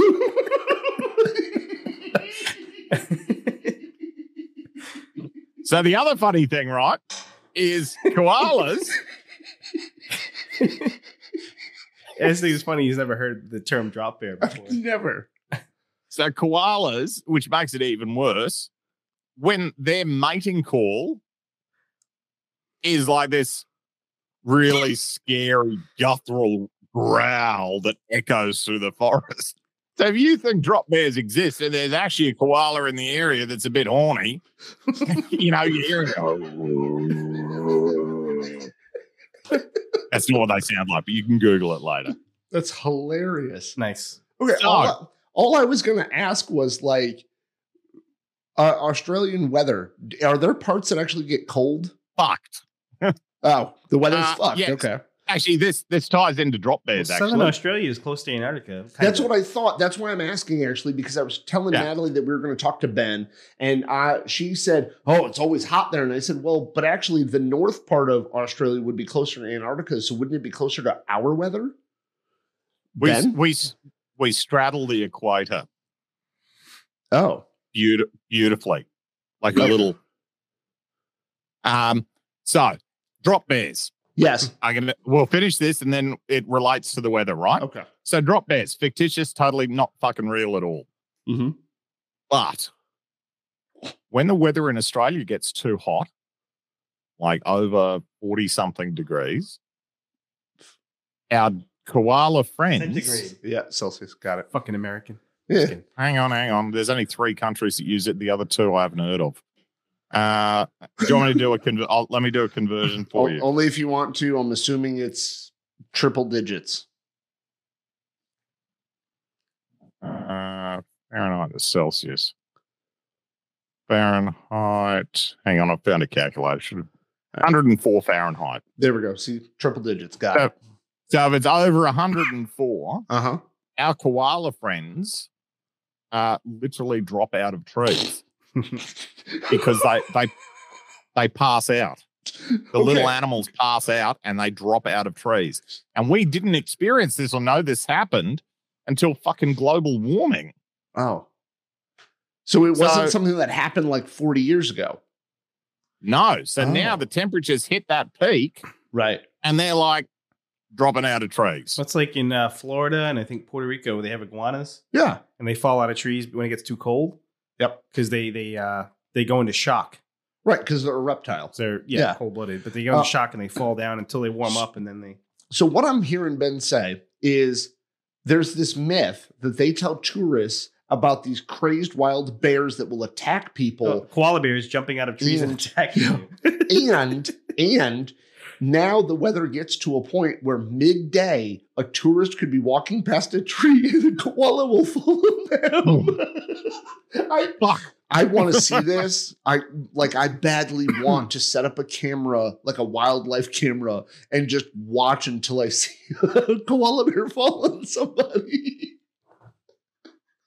I don't know why. Can you this is imagine so David Attenborough narrating that?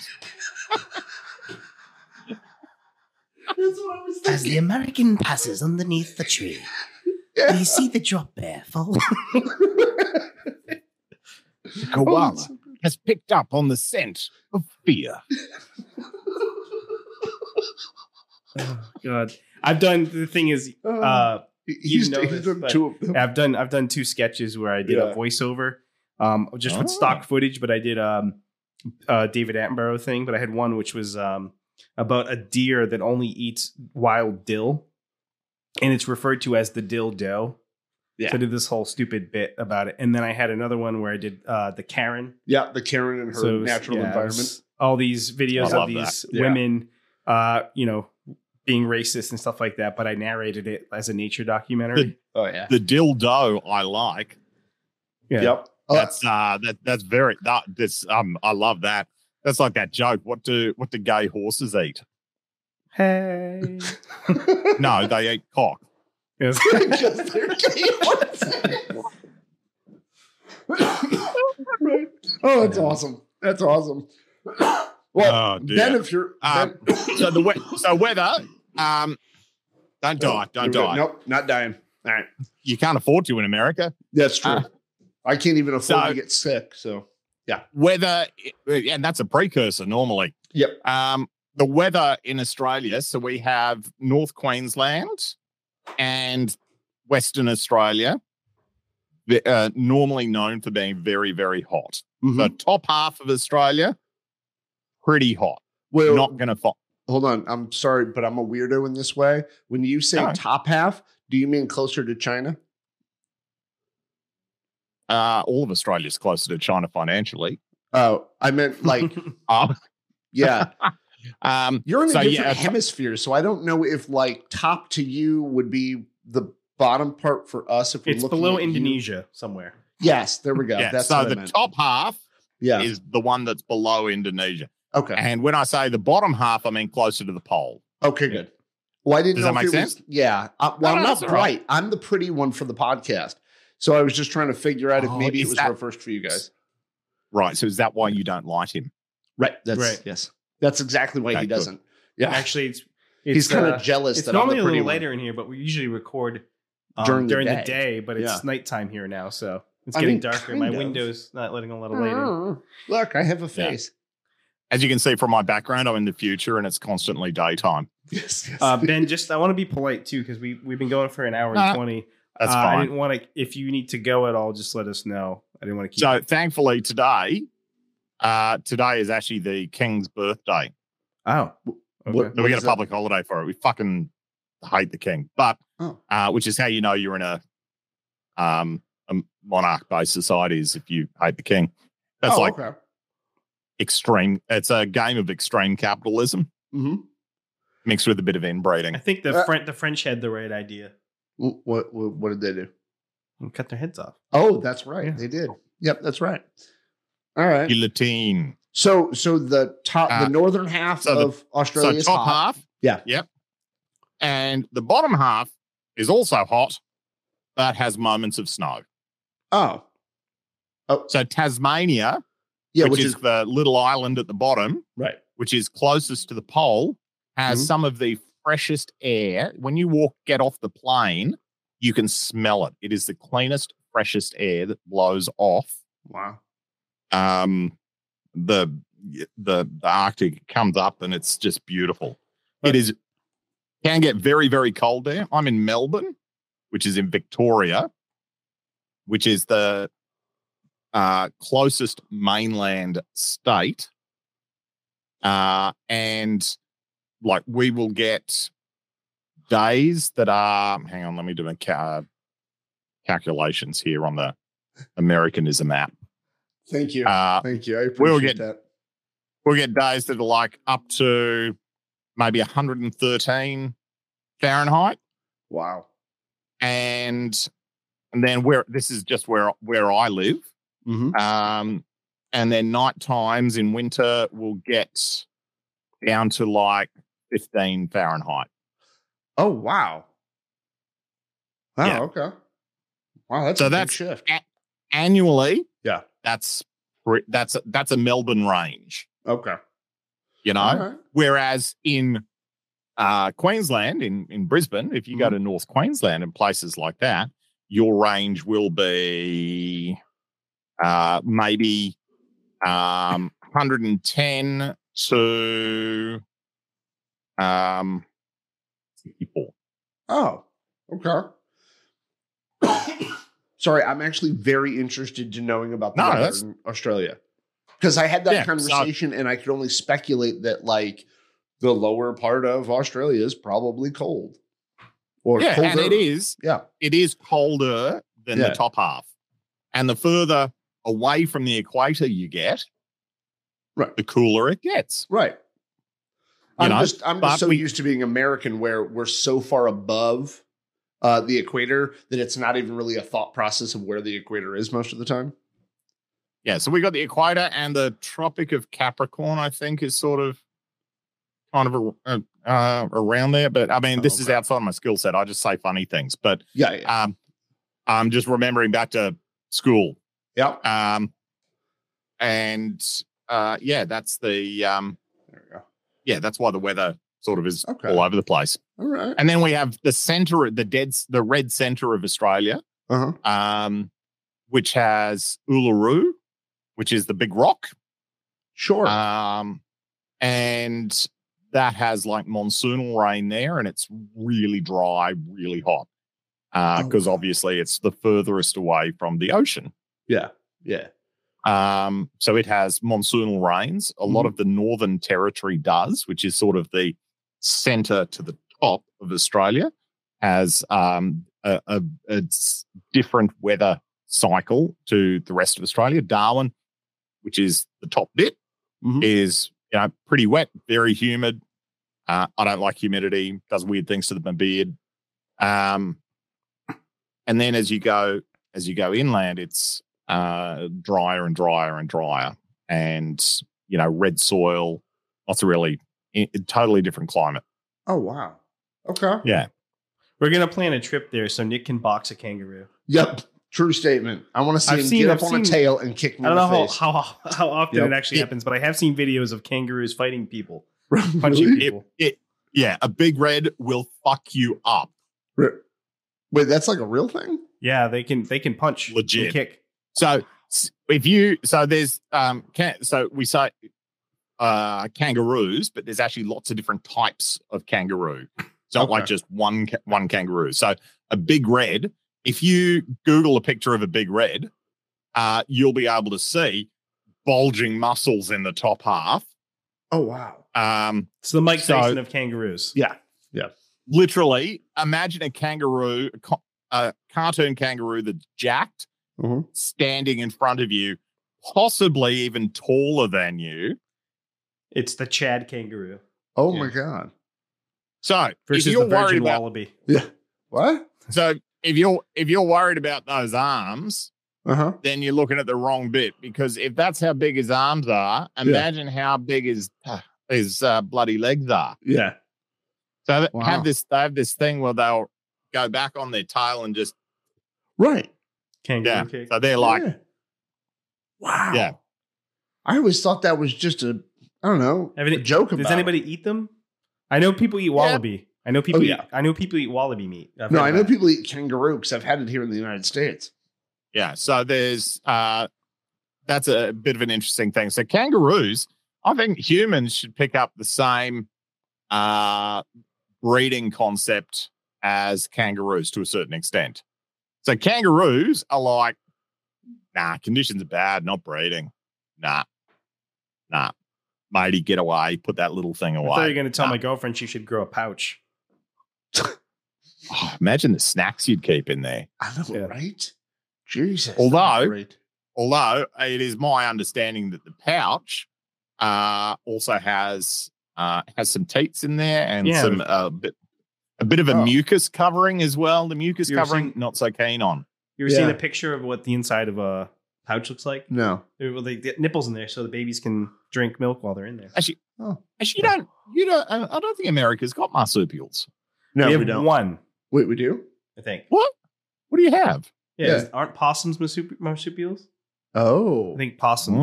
Oh, hang on, hang on. Fucking. I think you're autistic right, brain. but I'm going way back to like sixth grade on that one, knowledge wise. Yeah. Uh, po- possum. They're a suborder of seventy tree-living marsupials. Oh. native native to Australia and the Indonesian islands of New Guinea and somewhere else that I don't know. So do we have that So- type of possum here? Because we have possums. So that are- your so the picture that I have here is what I have seen an American possum looks like.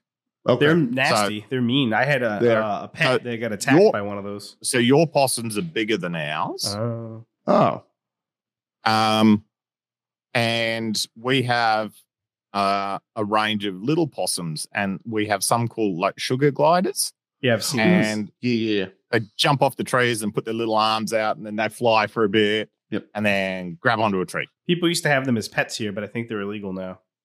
Yeah, Americans have just about everything as pets. That's true. Uh, even things they probably shouldn't. Right. Like at one point, Tiger people- King? oh no, I wasn't gonna go that dark. Jesus Christ. Oh, my bad. I mean, we stopped doing that. You know, Okay. after everybody else. Uh, yeah. That's not true. We were, we weren't the last. No, we were not the, first last. either. Oh yeah, so that so that Yeah. makes it totally okay. Yeah, totally okay right there because I we think- were not the wasn't last. the UK was one of the first countries. to It- give UK up was one of the first. to Yeah. ban well to ban slavery. Well, uh, of of the countries that What- had Just because involvement it's in banned that. doesn't mean it doesn't happen. but it well, wasn't that's banned true, too. outside of the UK itself because I think No. there were still colonies that had Yeah, slavery. it was just you couldn't Yeah, yeah, import into. right. the They didn't UK. have You just slaves. couldn't import. Yeah, you just So couldn't you had to use import. local stock. Yes, that's right. Uh, you you could still have a company holding in other places, which is why the Atlantic slave trade continued, even though the UK went, no, no, you can't do it on our shores. We live Yeah, in a absolutely. very Portuguese area Oh. too, so We do. I, I'm a quarter Portuguese, and uh, I'm this, not at this area all. that I live in is with large Portuguese population, little Portugal here. Oh, so, The food must be amazing. but they they uh, Eh. were you Mm. Mm-hmm. know guilty of bringing a lot of those people over here. So yes, the Portuguese, Portuguese. chicken is amazing. Well, well, what kind of uh, chicken? Like the Mozambique? Yeah, like, Yeah. I like uh, chicken of any sort. Like I love Oh. to pat chickens. I love the little noises they make, and I love eating them. nice. You just all around. You love chicken. Just love chicken. as you should. Yeah. Um, the uh, what was I going to say about oh the marsupials Yes. pouch? Uh, kangaroos. Yes, we eat kangaroos. Uh, and they they have this thing where they go if conditions aren't right, they don't breed, or if they feel like conditions aren't right, they're not going to breed. Okay. Uh, so that'd be really, really great if humans went, you know what? I'm not, go- you know, I'm, uh, I don't have the financial means or resources, and the world is a really messed up place at the moment. I'm not going to breed. I'll breed when it's good conditions. I will say that I think here in America we're actually doing our part to solve that problem because uh, weekly we usually have some sort of mass shooting. So I think Australia needs to pick up some of the slack. So you guys are just letting your kids just you know you just oh, Look, Oh, I've, wow. I've long, I've long said that um, the solution to most of America's problems is for white men to fire blanks. Uh, I live close enough to a uh, to a radio tower, so I'm I'm probably covered. Yeah, nice. You get those Nice. five G towers installed down the street. So not only did it give give me COVID, but now I'm also sterile. So well, yeah, nice. But you, you, And- you must have been vaccinated because you've got autism. that's right. oh yeah, I've always said the MR, MMR gives you MR. So Yeah, yeah, yeah. Um, oh, jeez, he said gives you MR. I know. I'm Oh, just kidding. come on. All right. yeah, my my favorite thing is autism causes vaccines. Oh, That's that's, nice. Causes yeah, because immune most form. of the scientists have autism. yeah, What you That mean? doesn't- I People don't- who like to be in a Exactly. lab by themselves all day and study things are autistic. what people who What? obsess over Crazy. something? That is Who a would've guessed? disgusting stereotype that is Uh-huh. totally accurate. Yes, totally, completely.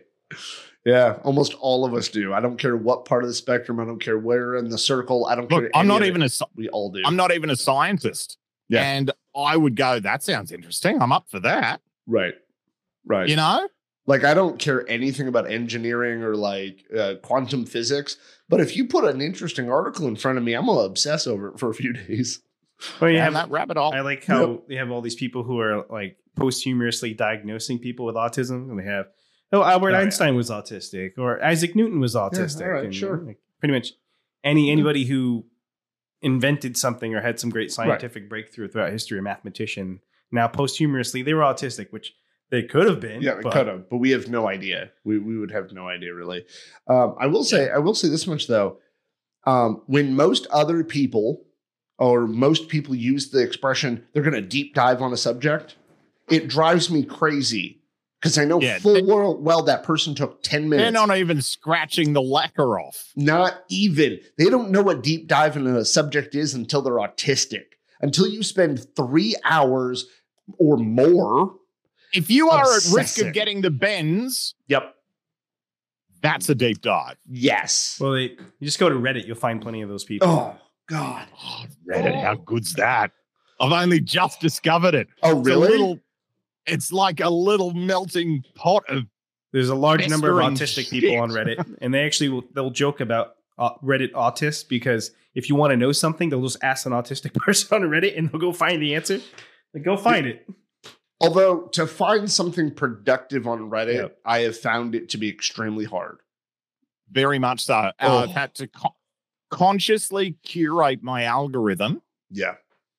Yeah, because there is nothing worse on social media than sitting up in bed on your phone, scroll, death scroll, or doom scrolling through stuff, then accidentally hitting an ad and going, "Oh fuck, I didn't mean to hit that ad, and now I'm gonna get you know Mm-hmm. Mm-hmm. spammed with that." c- Category for the next Oh, yeah. six months. Oh yeah.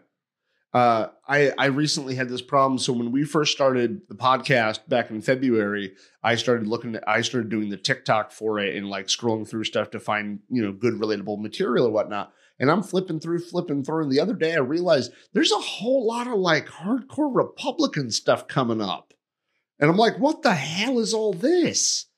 And just out of nowhere, I seem to be in that realm of things. So I keep going to the search typing in autism and trying to recorrect that to now give me mostly autistic people talking about autism. Uh, but every now and again, I still get like some hardcore dude who's like, "Oh my god, I'm gonna get him out of our country." I'm like, "No, go away. Swipe up, swipe No, up. No, block, no, go report, away. report. Yeah, like I just want, I just want to see mental health stuff. I just want to see autistic stuff. Give me an ADHD Don't person give me- real quick. Do you know what? That that's why Republican stuff's coming up because uh, that's the cause of your mental health issues and why you can't afford to fix it. Uh, that's right. That's right. That's why I can't do nothing about You know, it. Yeah. What was funny is um, we would make a joke about that, but during uh, the twenty, you know, between 2016 and 2020 with, with Trump and all that, uh, Mhm. there were a lot of people who Oh, I- were on the spectrum who Hadn't noticed. fell into uh, like the alt right rabbit hole. Oh yeah. Um, just because that's what happens they- when you defund education. That Yeah. is oh, very true. Well, I thi- think what it is is you know if they, their algorithm, uh, YouTube used to have a lot of alt right content, and people Yeah. would if you watch one video and you keep getting more of it, and I think sometimes people like us uh, are easy to to be manipulated into you know if we get that black or white thinking, you kind of fall into the Well, yeah. trap. of- and we just Yeah. keep following the Yeah. info, but that doesn't help us when there's an algorithm saying, "Oh, you watched one, here's 10. Right. The other the other thing is just because it's well produced and someone says it, that doesn't mean it's real. That's true. No. Yeah, that's very very true. Uh, and that's and that's a really hard thing uh, to understand. And I uh, even me when I was younger, I used to think, oh, they published a book, so it must be real. And then I actually worked in publishing for a bit, and I realized You know who also published? That's the not book? even close to fucking true. right, some Hitler. things are, and Yeah. some things aren't. It's just not as easy. right, exactly. Do, do you Critical want to restate thinking that is- joke? Huh? Yeah, You sorry. want to restate that joke, Steve? Huh? No, it wasn't. Huh? It wasn't funny. Did I miss I it? know it wasn't. No, it's cool, Ben. He was saying something he normally says about shit like that. I he said you tried know to who say it also under his published the breath. book? Hitler. Yeah, yeah. I've heard him say this so many Sorry, times. uh, I did not see that joke coming. Yeah. Yeah, jokes like that, you got to have your Auschwitz about you. Yes, you do. yes. I'll crystal knock it off. Are you? Hey, Yeah. I um, actually, you know what? I was on um, uh, I went on the uh to a friend's bar mitzvah the other day, Mhm. and there was some uh really really good looking Jewish girl, and I asked for a number, and she went, "How rude! We have names now." It's a good one. That's why I usually bring one of those scanners that they have at the checkout aisle with me. Oh, that's hard.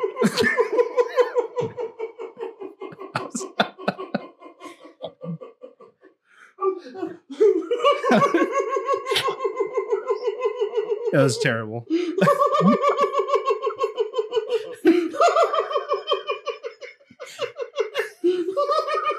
It's not that funny. It was horribly offensive.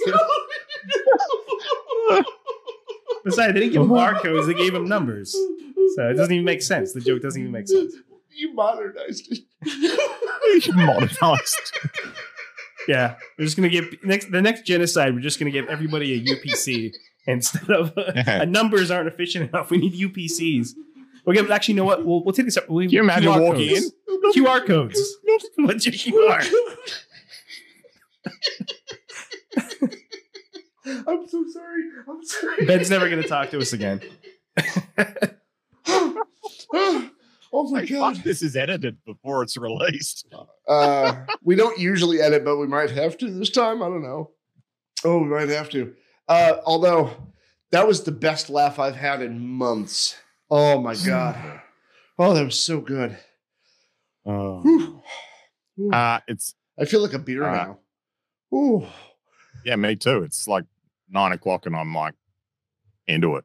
There you go. Um, you said you said it's AM where you are right now, right?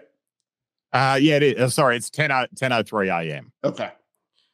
Uh, so Ben, one Uh, thing uh, you do voiceover work. So I wanted to ask uh, two part question. First part is, do you feel like you ever get typecast?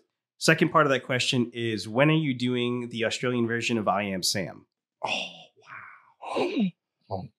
How cool would that be? yeah, I know, right? Um, the you know what I I feel like I do get typecast. So, um, and that's that whole how do we communicate a massive amount of information in a really short space of time because time is money. We use stereotypes. Marketing and advertising use stereotypes, whether it's good or bad. That's how we communicate right. or how we how we one of the building blocks of communication.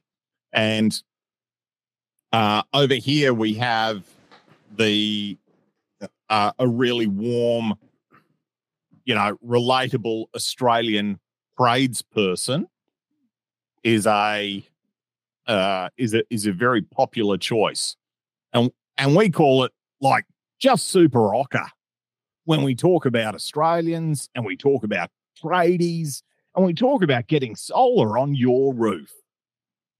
You know, so they they love that sort of thing. So I end up Hmm. Mm. doing a lot of a lot of that. Um and you know, there's a bit of typecasting there. And I also seem to do a lot of um during music acts as well, uh, when they come out. So If you were offered a role to play an autistic person, would you do it? Would- would, uh, you, would you be yeah. excited to do it? y- uh, look, I would do it and I would charge them extra, saying I would like to be a method actor. Mm-hmm.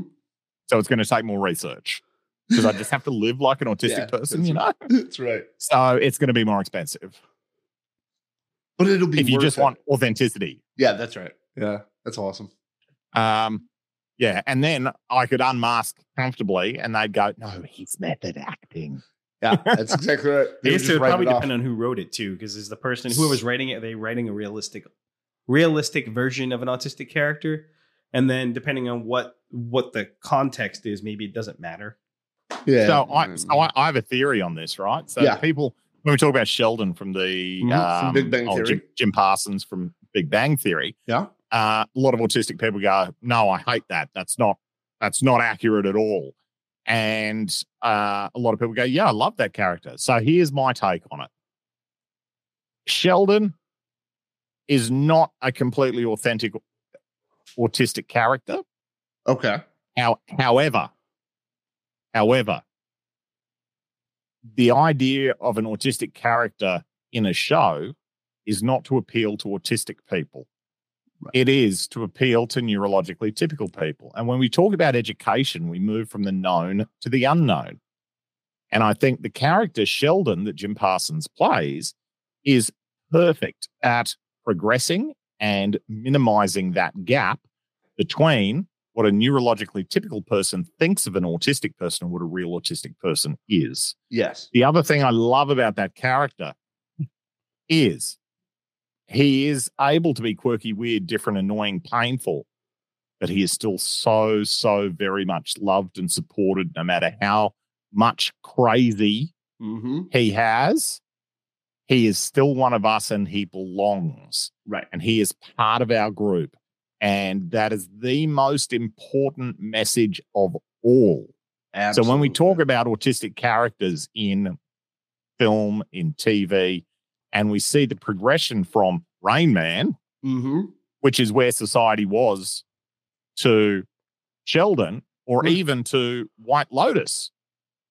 I haven't seen it. You I know? know I know the show, but I haven't seen it.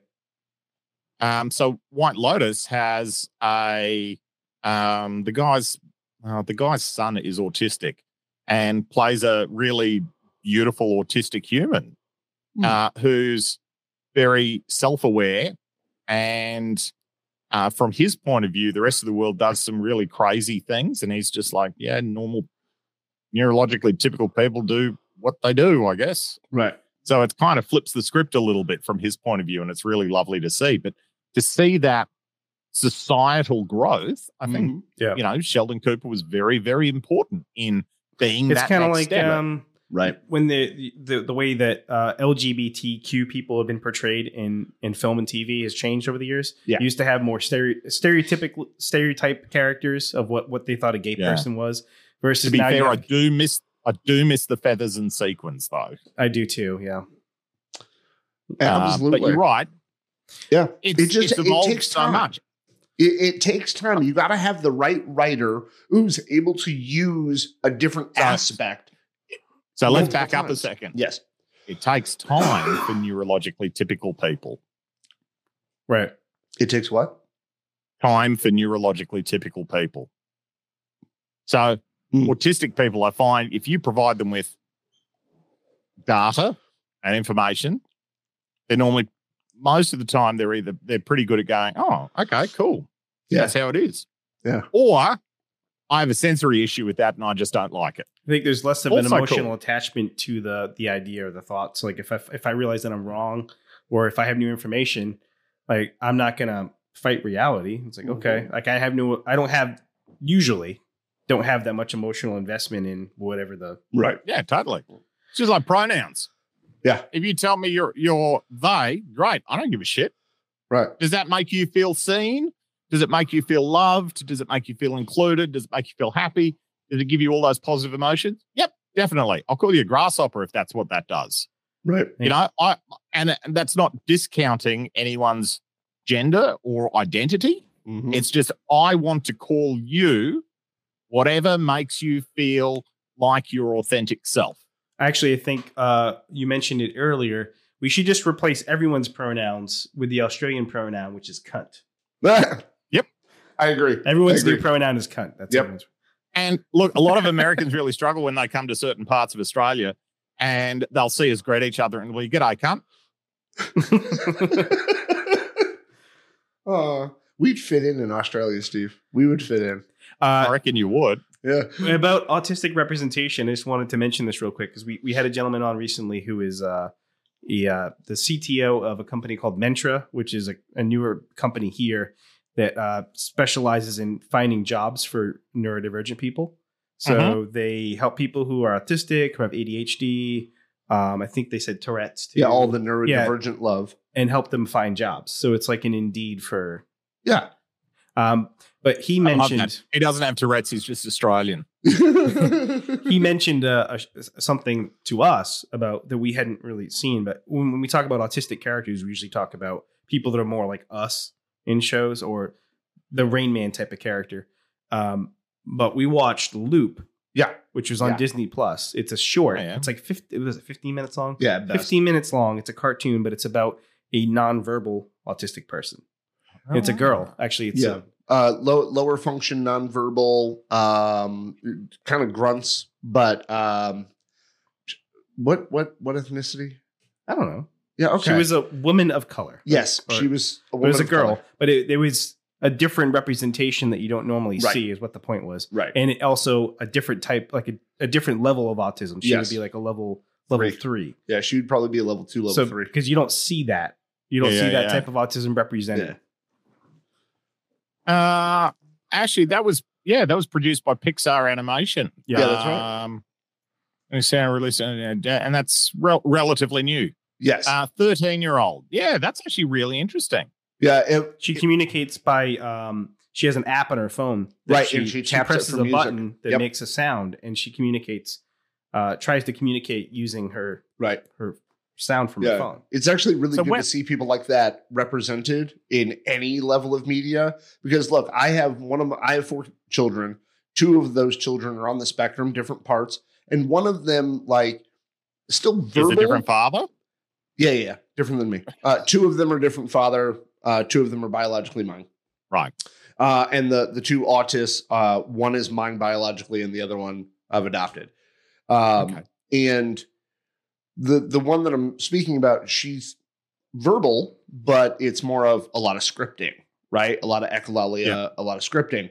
Um, but so to see somebody who is very much you know on their screen that stims more than anything else kind of behaviors it's good to see that representation because either people think autism looks like us, you know, white males predominantly, or they only really see the Aspie level one, higher function, whatever you want to call it, version of it. They don't see people like my daughter. They- They also tried to represent what the world looked like from her perspective. Yes, that was the cool Which- part. Oh, that's the bit I love. Um, I find it really interesting that autistic people Mhm. Mm-hmm. um, struggle with uh, social interaction, well, particularly nuance. Like I struggle with long term relationships of any sort. Mhm. You don't Um, uh, Yeah, we're Funny right there that, with you, isn't Ben. Yeah, um, really good at arm's length stuff.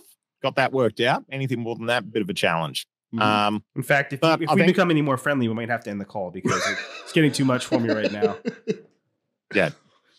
even you're in the states, and that's too close. That's right.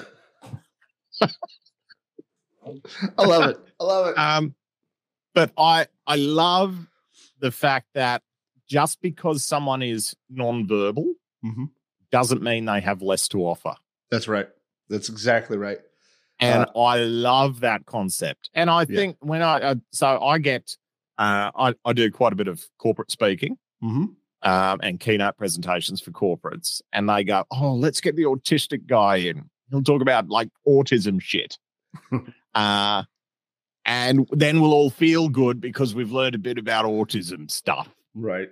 and then I end up going in there talking about, you know, how can we help make an inclusive workplace for autistic people?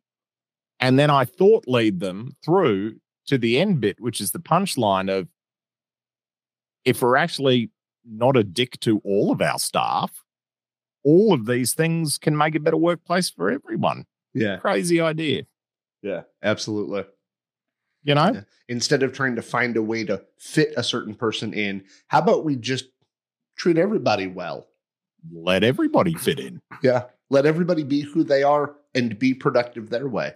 I think So one of the my- uh, problems a lot of companies and, and higher ups assume they know a lot more than they actually do. Oh, yeah. They'll just make assumptions about people based on a small amount of information. And if Right. you're autistic and you have certain, I I worked at a company before where uh, what was it? They said I was I don't know. They they called me MR. They said I Yeah. was uh, unhinged at one point. They, they- Mm-hmm. they- these were all things that were said. Uh, sometimes to my face or behind my back, but they made all these I comments. think most about of me. them are in my bio. Yeah. Yeah. I, I think all three of us had been, probably been described by employers. Homo the habilis same was my way. favorite. I was called a Homo habilis. Yep. Or habilis, whatever you call that. Yep. I was once called a Yeah. sociopath because somebody was upset with me and yelling at me, and I didn't really react to it. I mean, them Yeah, being it's- angry has nothing to do with me. I like don't being know why called I'm reacting subhuman. to it. That's, that's yep, subhuman. Yep. Yeah, and my my favorite thing is in the scheme of the universe, why are you getting so disproportionately angry about an easily fixable problem? Uh huh. Yeah. Yeah. Fine. If we can fix it like that, what the hell are we yelling about? Maybe we Yeah. could just fix the problem. I don't want They're- you to be angry. They're Now that mad I've worked out because that you're we're better than them. Yeah, whatever. yeah. I mean, it's true, but we don't want them to know that. It's not Hey. my fault we're smarter than you. It's the next step of evolution. That's right. That's what I ty- try to tell him. Wow. Wow. We got bigger brains. I'm just going to go with we're all a little bit different. We all contribute to the So- world together. Totally. Yep. And it's not about being better or worse. I say that Right. flippantly, of course. Of course. Um, but when I talk about the uh, inclusive workplaces Mm-hmm. Mhm. and providing everybody with the needs that they, you know, some people have got kids, so they might prefer to work different times or work from home or do have different accommodations. right. Um, autistic people may wish to work in a dark room or Mm-hmm. have noise cancelling headphones on or do whatever. Like it's it's up to the individual. But here's the thing: when we have inclusive workplaces where everybody is pro- uh, has you know their requirements to be the best that they can be met, they each individual has a greater capacity for kindness. Yes. So when we have a Hmm. greater capacity for kindness, it's much easier to accept people. It's much easier to deal with problems that come up because you're not already in that heightened or acute stress state. You have That's right. capacity for kindness. Right. And I think too much of our world in well, our late stage capitalist world is about how can I suck as much as I can from people, which is actually the uh, theoretically the concept of I'll just keep taking more to get better value. I understand the logic of that. However, past the point of diminishing return, you actually get less Right. by extracting more. Mm-hmm. Actually, um, this is this is funny. I don't remember where I heard this from, but uh, one of the reasons why they, in America at least, they instituted smoke breaks was because they found that when people took a smoke break, when they came back, they worked better, they worked harder, they worked more efficiently when they were Right. taking breaks. So uh, they had an, in- you know, uh, capitalist incentive to uh, to let people take breaks because they found people were working harder after they took a break. So this is this is where I think uh, again another nail in the right wing coffin about hating people as opposed to being effective. So the casino industry has actually done the research on this. So one hour twenty is the ma- or about an hour twenty is the maximum time that a dealer can accurately focus on everything that's happening on a table before they start getting fatigued and making mistakes. Oh wow. That's why they change them out roughly every hour or so. Oh Yep. wow. So every hour 20 is the maximum. And then in order for you to come back to be ready to go again, 20 minutes. So when you look at casinos, normally the maximum sp- maximum they call it a swing. So the maximum swing is an hour 20 and then you'll have a 20 minutes off and then you'll come back for an hour 20, 20 minutes off and then it'll also be a different table that you come back to every time. So that you can feel fresher and more alert right. because if you make a mistake as a dealer, that's super expensive. oh yeah. So there's incentives to do that. So as a dealer, you'll get um, heaps of little breaks uh, through your shift, as opposed to you know big breaks or bigger breaks. So when we look at other employers that go, no, I want you to sit there for eight hours and do this, and you're not getting breaks, and you're not getting this because I'm extracting great value out of you. Um, yeah, you're getting great time, Right. you're not getting productivity and you're also indirect indirectly increasing the number of sick days needed also indirectly increasing staff turnover also indirectly increasing all of these other long-term things Right. so it's about i think it's about having a bigger picture and when we talk about dealing with autistic people it's the same as dealing with everybody you know you provide them with the accommodations you need as a human to you know extract the best out of someone is to do it kindly, right. you know, as opposed to our uh, Western model of fear based hierarchical, what uh, you know, employment. Oh yeah. It's not about hierarchy; it's about productivity. And it's not about politics; it's about productivity, Right. and it's about how how can I how can I contribute to whatever I'm doing. Mm-hmm. I, I agree Meaningfully. completely. I agree completely. Anyway, Ooh. that's my two cents. No, that's awesome. I'm having a horrible time not being able to choke on myself. I think uh, allergies are bad right now oh yeah. over here. Ah, yeah. Uh, what season are you guys in again? You're in Uh, we just started into summer. Right. So we're, uh, I got told yesterday because I, I was sitting on the, uh, this is the other thing. I have an inability to self assess a lot of times. Hmm. So I was sitting on the couch watching TV and it was a really interesting, uh, one of those shows about what was, it was about, um, uh, the engineering behind fighter jets or something. Oh, And I went, Yeah. "Ooh, that's really interesting. I watched that. Uh, and then after the show, I got up and I was I was shivering. I was freezing because it turns out it was like you know, uh, fuck. Where's my thing again? oh, It it, was. it was uh, cold. I'm assuming it was below. It was fifty degrees, yeah, I was just about to say 50. or And I was- below. and I was in a t-shirt, and I'm like, ah, terrible, terrible. Um, so the inability to self-assess thing is like totally real, and I can't remember why I started the story because I had to um, convert to Fahrenheit. Um, we said it was allergy season. You asked what season Oh, we yes. were in. Um, Yep. And with that, I realized I had only just woken up and realized that then we're in winter, Mm-hmm. you know, and uh, it's the same for you guys. The change of seasons I find really challenging because you go, Yeah. oh, okay, so now I've got different rules. Right. Because I've got to, so I actually have this, and, and excuse me for a moment, but when we change seasons from whether it's winter to summer, summer to winter, I always have a hard time remembering that I have to switch out certain clothes. Like, like Fine. even my, uh, so in the summertime, I wear shorts to go to bed in. And in the wintertime, I have these black, almost like sweatpants, right? But like yesterday morning, I woke up with the black pants on, and my partner goes, "You know it's summer now. You got to put those away." And I was like, "When when did summer start?" And she goes, "Well, it's starting right now." Oh, I mean, I can remember years ago I would go all Yep. the way through the summer going, "Why am I so hot?" While still wearing those. I just wear pants year round. Solves that problem. Well, there you go. Well, Jeans that- year round for me. I mean, that's kind of the thing I'm pointing out is Like, like I'm just Yeah. going to keep wearing those same pants until I realize, right? Until it Mm. occurs to me. There's no real thought other than those are the ones I wear to bed. I'm going to put them on for bed and just keep doing it. Yep, get I, kinda I'm. I'm exactly the same. Yeah. Uh, and I, I normally just wear jeans all year round. Mm. Because most of the time when I go outside, it's for work. So, Oh, okay. I- and I jeans are appropriate for stage work Mhm. all year round. I would very, I would never, uh, as part of my brand, I would never wear shorts on stage unless it was part of a character or I was dressing up as something.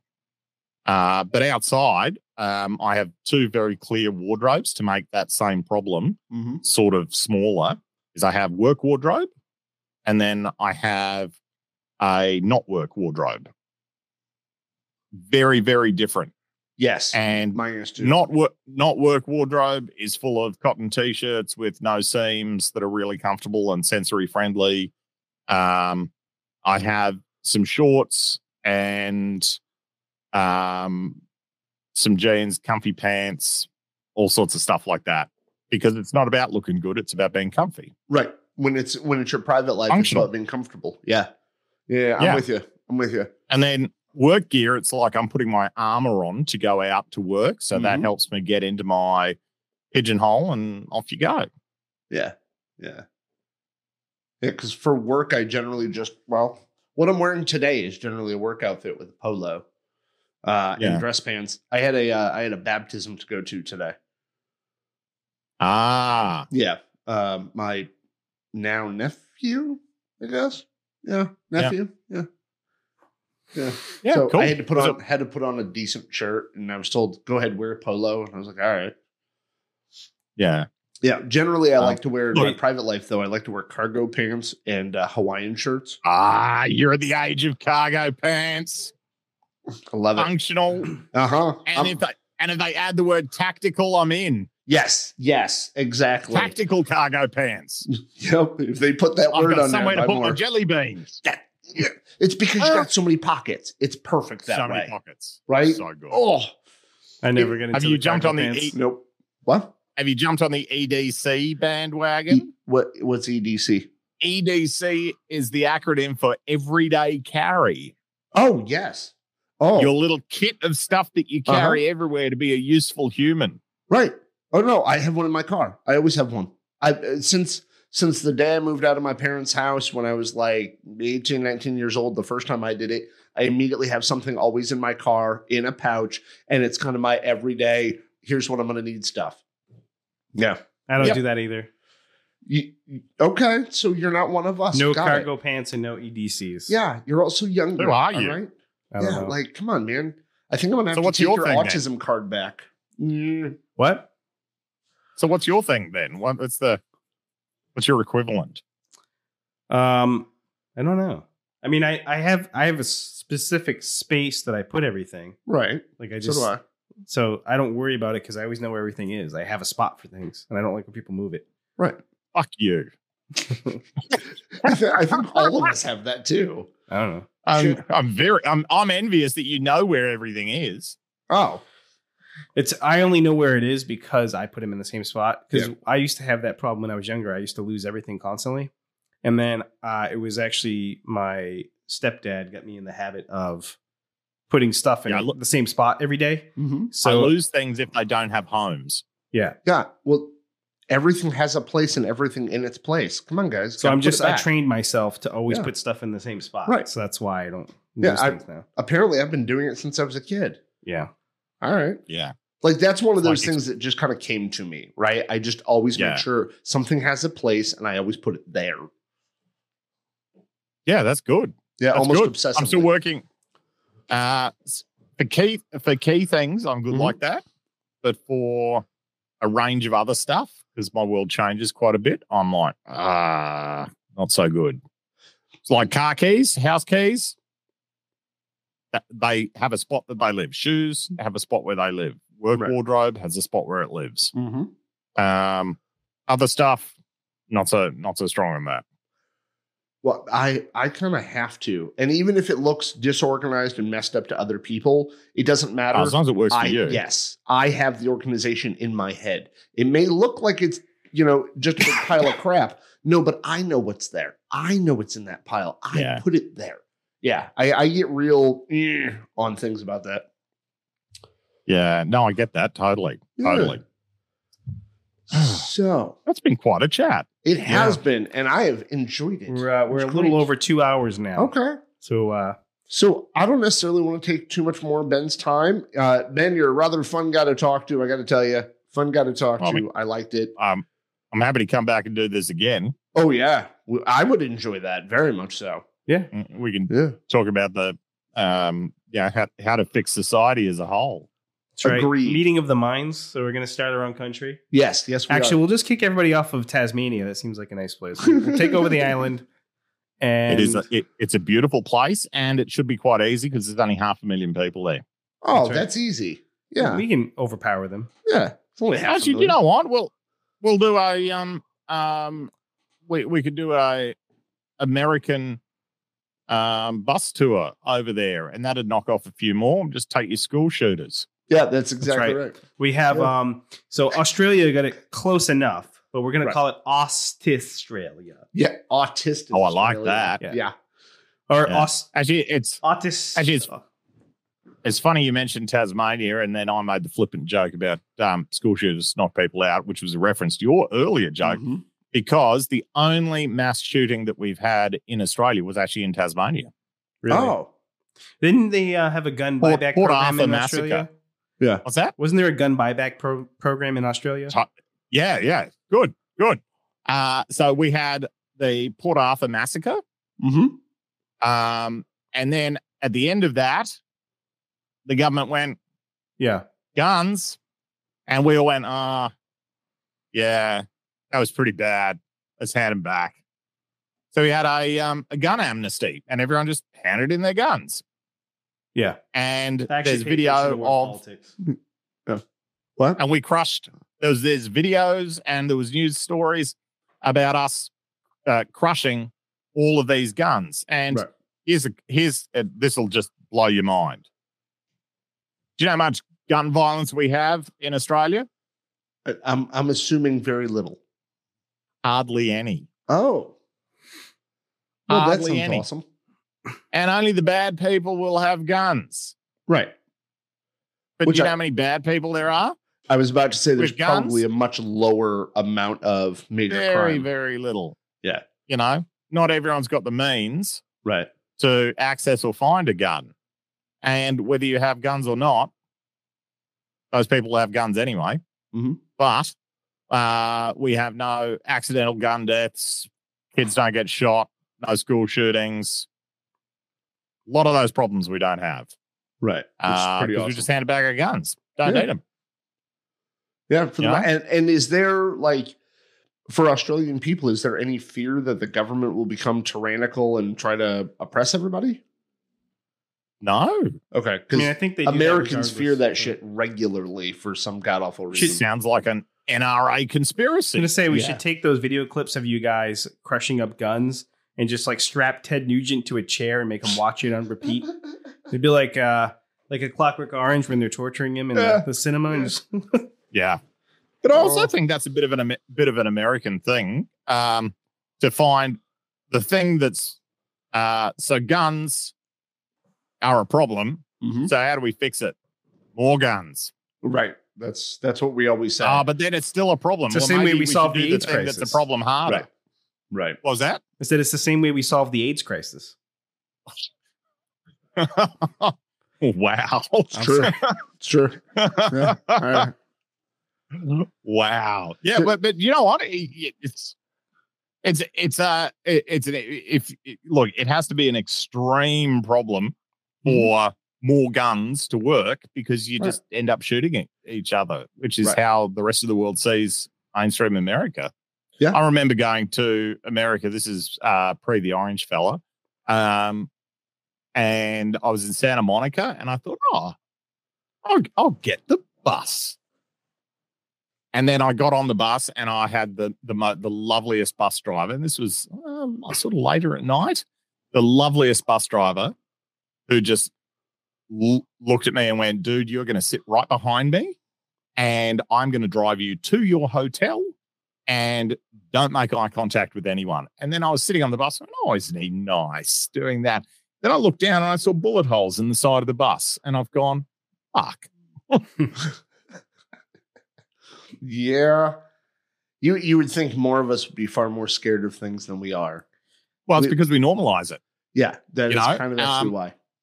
Yeah. And uh, I do a lot of the supernovas and comic cons over here as a Mhm. host.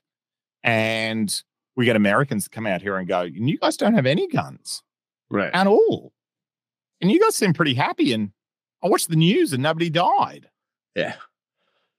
How does how how do you run a country when nobody dies? Like, what do you talk about?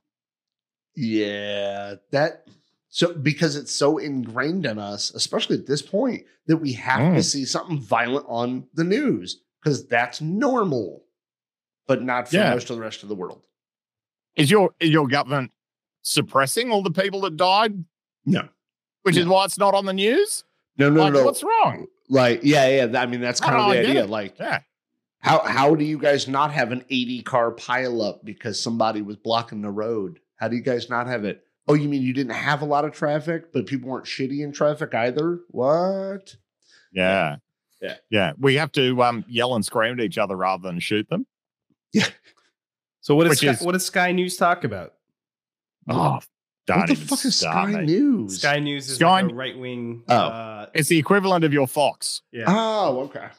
How do Yeah. you know all of this? because I I'm I like to read about stuff, and I, I No, no, I've no. seen video clips from Sky News, but I I, you like fiction? how did you specifically find as much Australian? I actually I knowledge as didn't you look have? this up because of Ben. I just know because I've Oh I, I pay attention to politics in other countries sometimes. Okay. For a second, So, there, I yeah. thought you were going to Scott- admit to doing that last night. Sky News is the worst. Uh, basically, Murdoch is the worst place to get any news at all.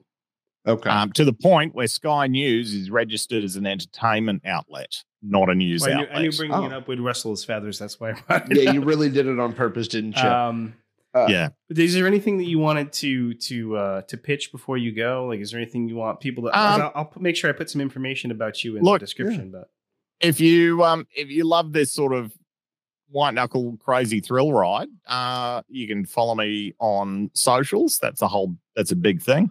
Uh, it's all Ben Sorensen one because some other fucker took Ben Sorensen. Son of a Uh, bitch. that cunt.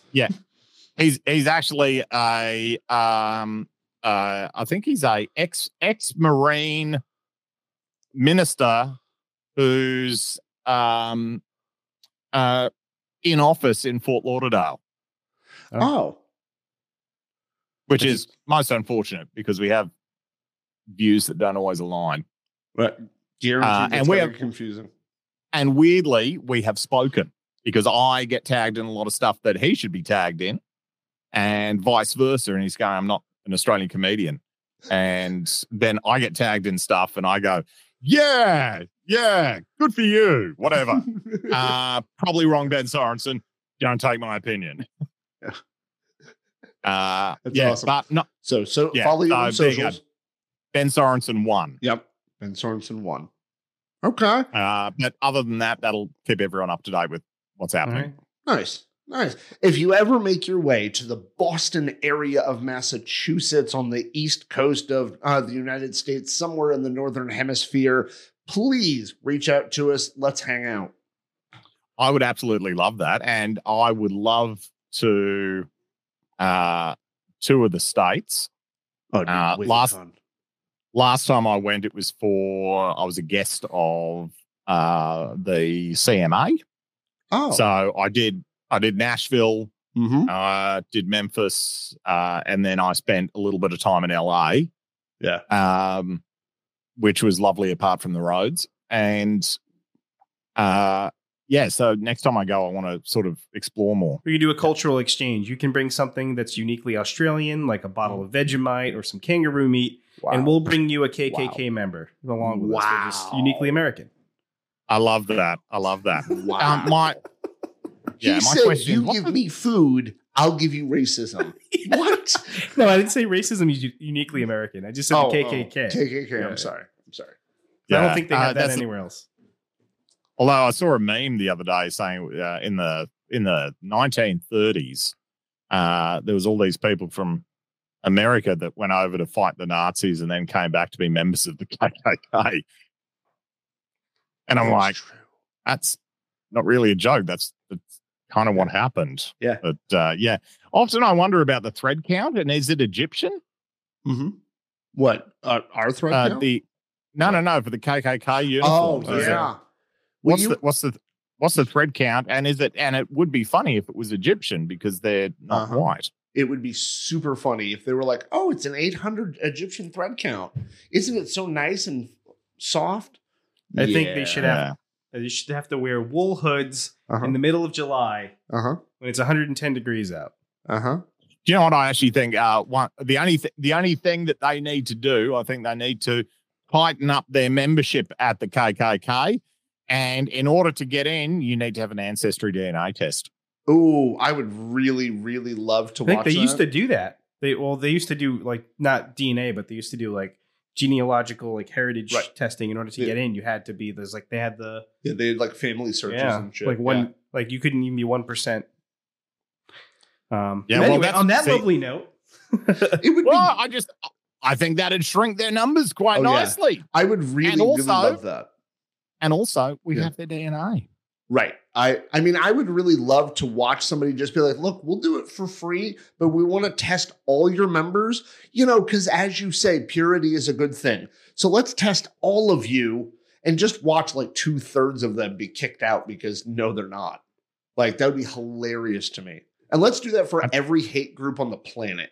For any racist hate group on the planet. Yep. You know what? We'll let you be racist, but we need to make sure that you are what you say you are. And I think uh, that that would fix a lot of the problem, or that would certainly shrink the problem Oh yeah, shrink it. massively. Oh yeah. So, um, yeah, uh, Yeah. How, c- well, and Americans are very good at hanging themselves with their own rope. That is a true statement. Yeah, we're For very good example, at it. uh, uh, Trump possibly going to jail for uh, his own under his own law Mhm. uh, that was designed to catch Hillary, but caught him. That's Yeah. funny. I Yeah. like that. Yeah. you know, and some some of the states with their um, anti-Obamacare Mhm. laws that actually prevent them from uh, blocking abortions. Like I find that that fascinating. I love it. Oh yeah. Oh yeah.